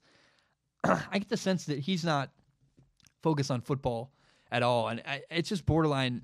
You know, it's distracting and borderline disrespectful to his teammates and his program and everything. And I, I hate that stuff, and I'm not going to do that. Um, now, many people keep suggesting that I make a backlog of content and release it uh, while I'm gone over the next couple months, and it's not possible. I don't think people understand. You know, um, I, I, appreciate the thought. I'm glad people want my content, um, but my show, you know, there's a couple reasons. My show is built around relevance. I always talk about the news and what's going on. That's why I try to get it out as quickly as I possibly can. Um, and you know, not everything and not everything. You can go back and watch my Johnny analysis video, Johnny Manziel analysis video, and that'll always still be good. But I, I don't want to make content. Uh, I, I, like making timely content that's related to the news. The other problem is this: I don't have time to make a bunch of content. Like making three months of content would just cut into what I'm making now, and I, I just don't have any time. And um, it's just not a realistic expectation for my show. The people that want me to make content and release it later. Um, it's hard enough to find time to make the episodes I'm already making. Um, I'm not trying to complain. I'm just trying to explain what's going on in my life. Um, I'm really, I'm sad. I, I, love my show. I've never taken a break from the show, um, but I do think I'm doing the right thing. I'm very convicted that I'm doing the right thing by taking a break, and um, I'm a mess right now. Like I, I am moving, and I am, I, am like all this stuff you see, this this mic, everything behind me. It's got all got to go by tomorrow morning. I got to clean it all up and get going. And, and I'm kind of stressed about moving, and it's a lot for me. And um, but I do want to communicate that I'm, I'm taking a break from the show and I'm not going to be making any content for three months. And I'll be back in November. And I hope you're still here in November. And I hope you want to hear my opinions. And um, I'm going to have a lot to say when when that time comes. And I'm to miss doing the show. Uh, it's it's very hard for me. Uh, I'm kind of a workaholic, and uh, my my family all gives me crap for it. And I, as much as I'm excited to play football, I'm really not excited to to walk away from SOS for any amount of time. And uh, it's gonna be hard. It is. Feels like I'm breaking up with a girl or something. I, am gonna miss the show, but I'll be back. I will be back in two months. Um, but I just want to give you a fair warning. Look, again, I might not play. I literally might be a backup. I might be the sixth string quarterback in my school. Um, I have no idea what's going to happen. I'm just going to show up and have a good attitude and do, very, do the very best I can. And um, I just uh, I just wanted to communicate to you guys. I love you guys so much. I'm so grateful. If you support me on Patreon and you want to take a break, I'm not going to be making any content for three months. If you want to just unsubscribe for three months, I don't blame you at all. If you want to give me a dollar a month, you know that, that would be great. It would pay for my bills. Um, well, I'm not making any content. That'd be awesome. But hey, I, am not going to be making any content. I, I, won't be able to make any Ask Zacs or anything um, while I'm gone. So if you support me on Patreon for Ask Zac and are mad you're not getting it, feel free to unsubscribe to me. I won't be mad at you. Um, I'll be back in you know Thanksgiving, and you can resubscribe if you want. Um, it's so hard. It's so hard to take a break. It's so hard to walk away. Um, I'm excited for football. I love my school. I love the people I'm with. But um, yeah, it's so hard to to walk away from strong opinion sports. And so, so I want to say thank you so much. I want to communicate what's going on. I'm just rambling now. I think it's because I don't want to hit end on the record button. Um, but guys, thank you so much. My name is Zac Shomler. I really appreciate you, and uh, have a great day. Bye.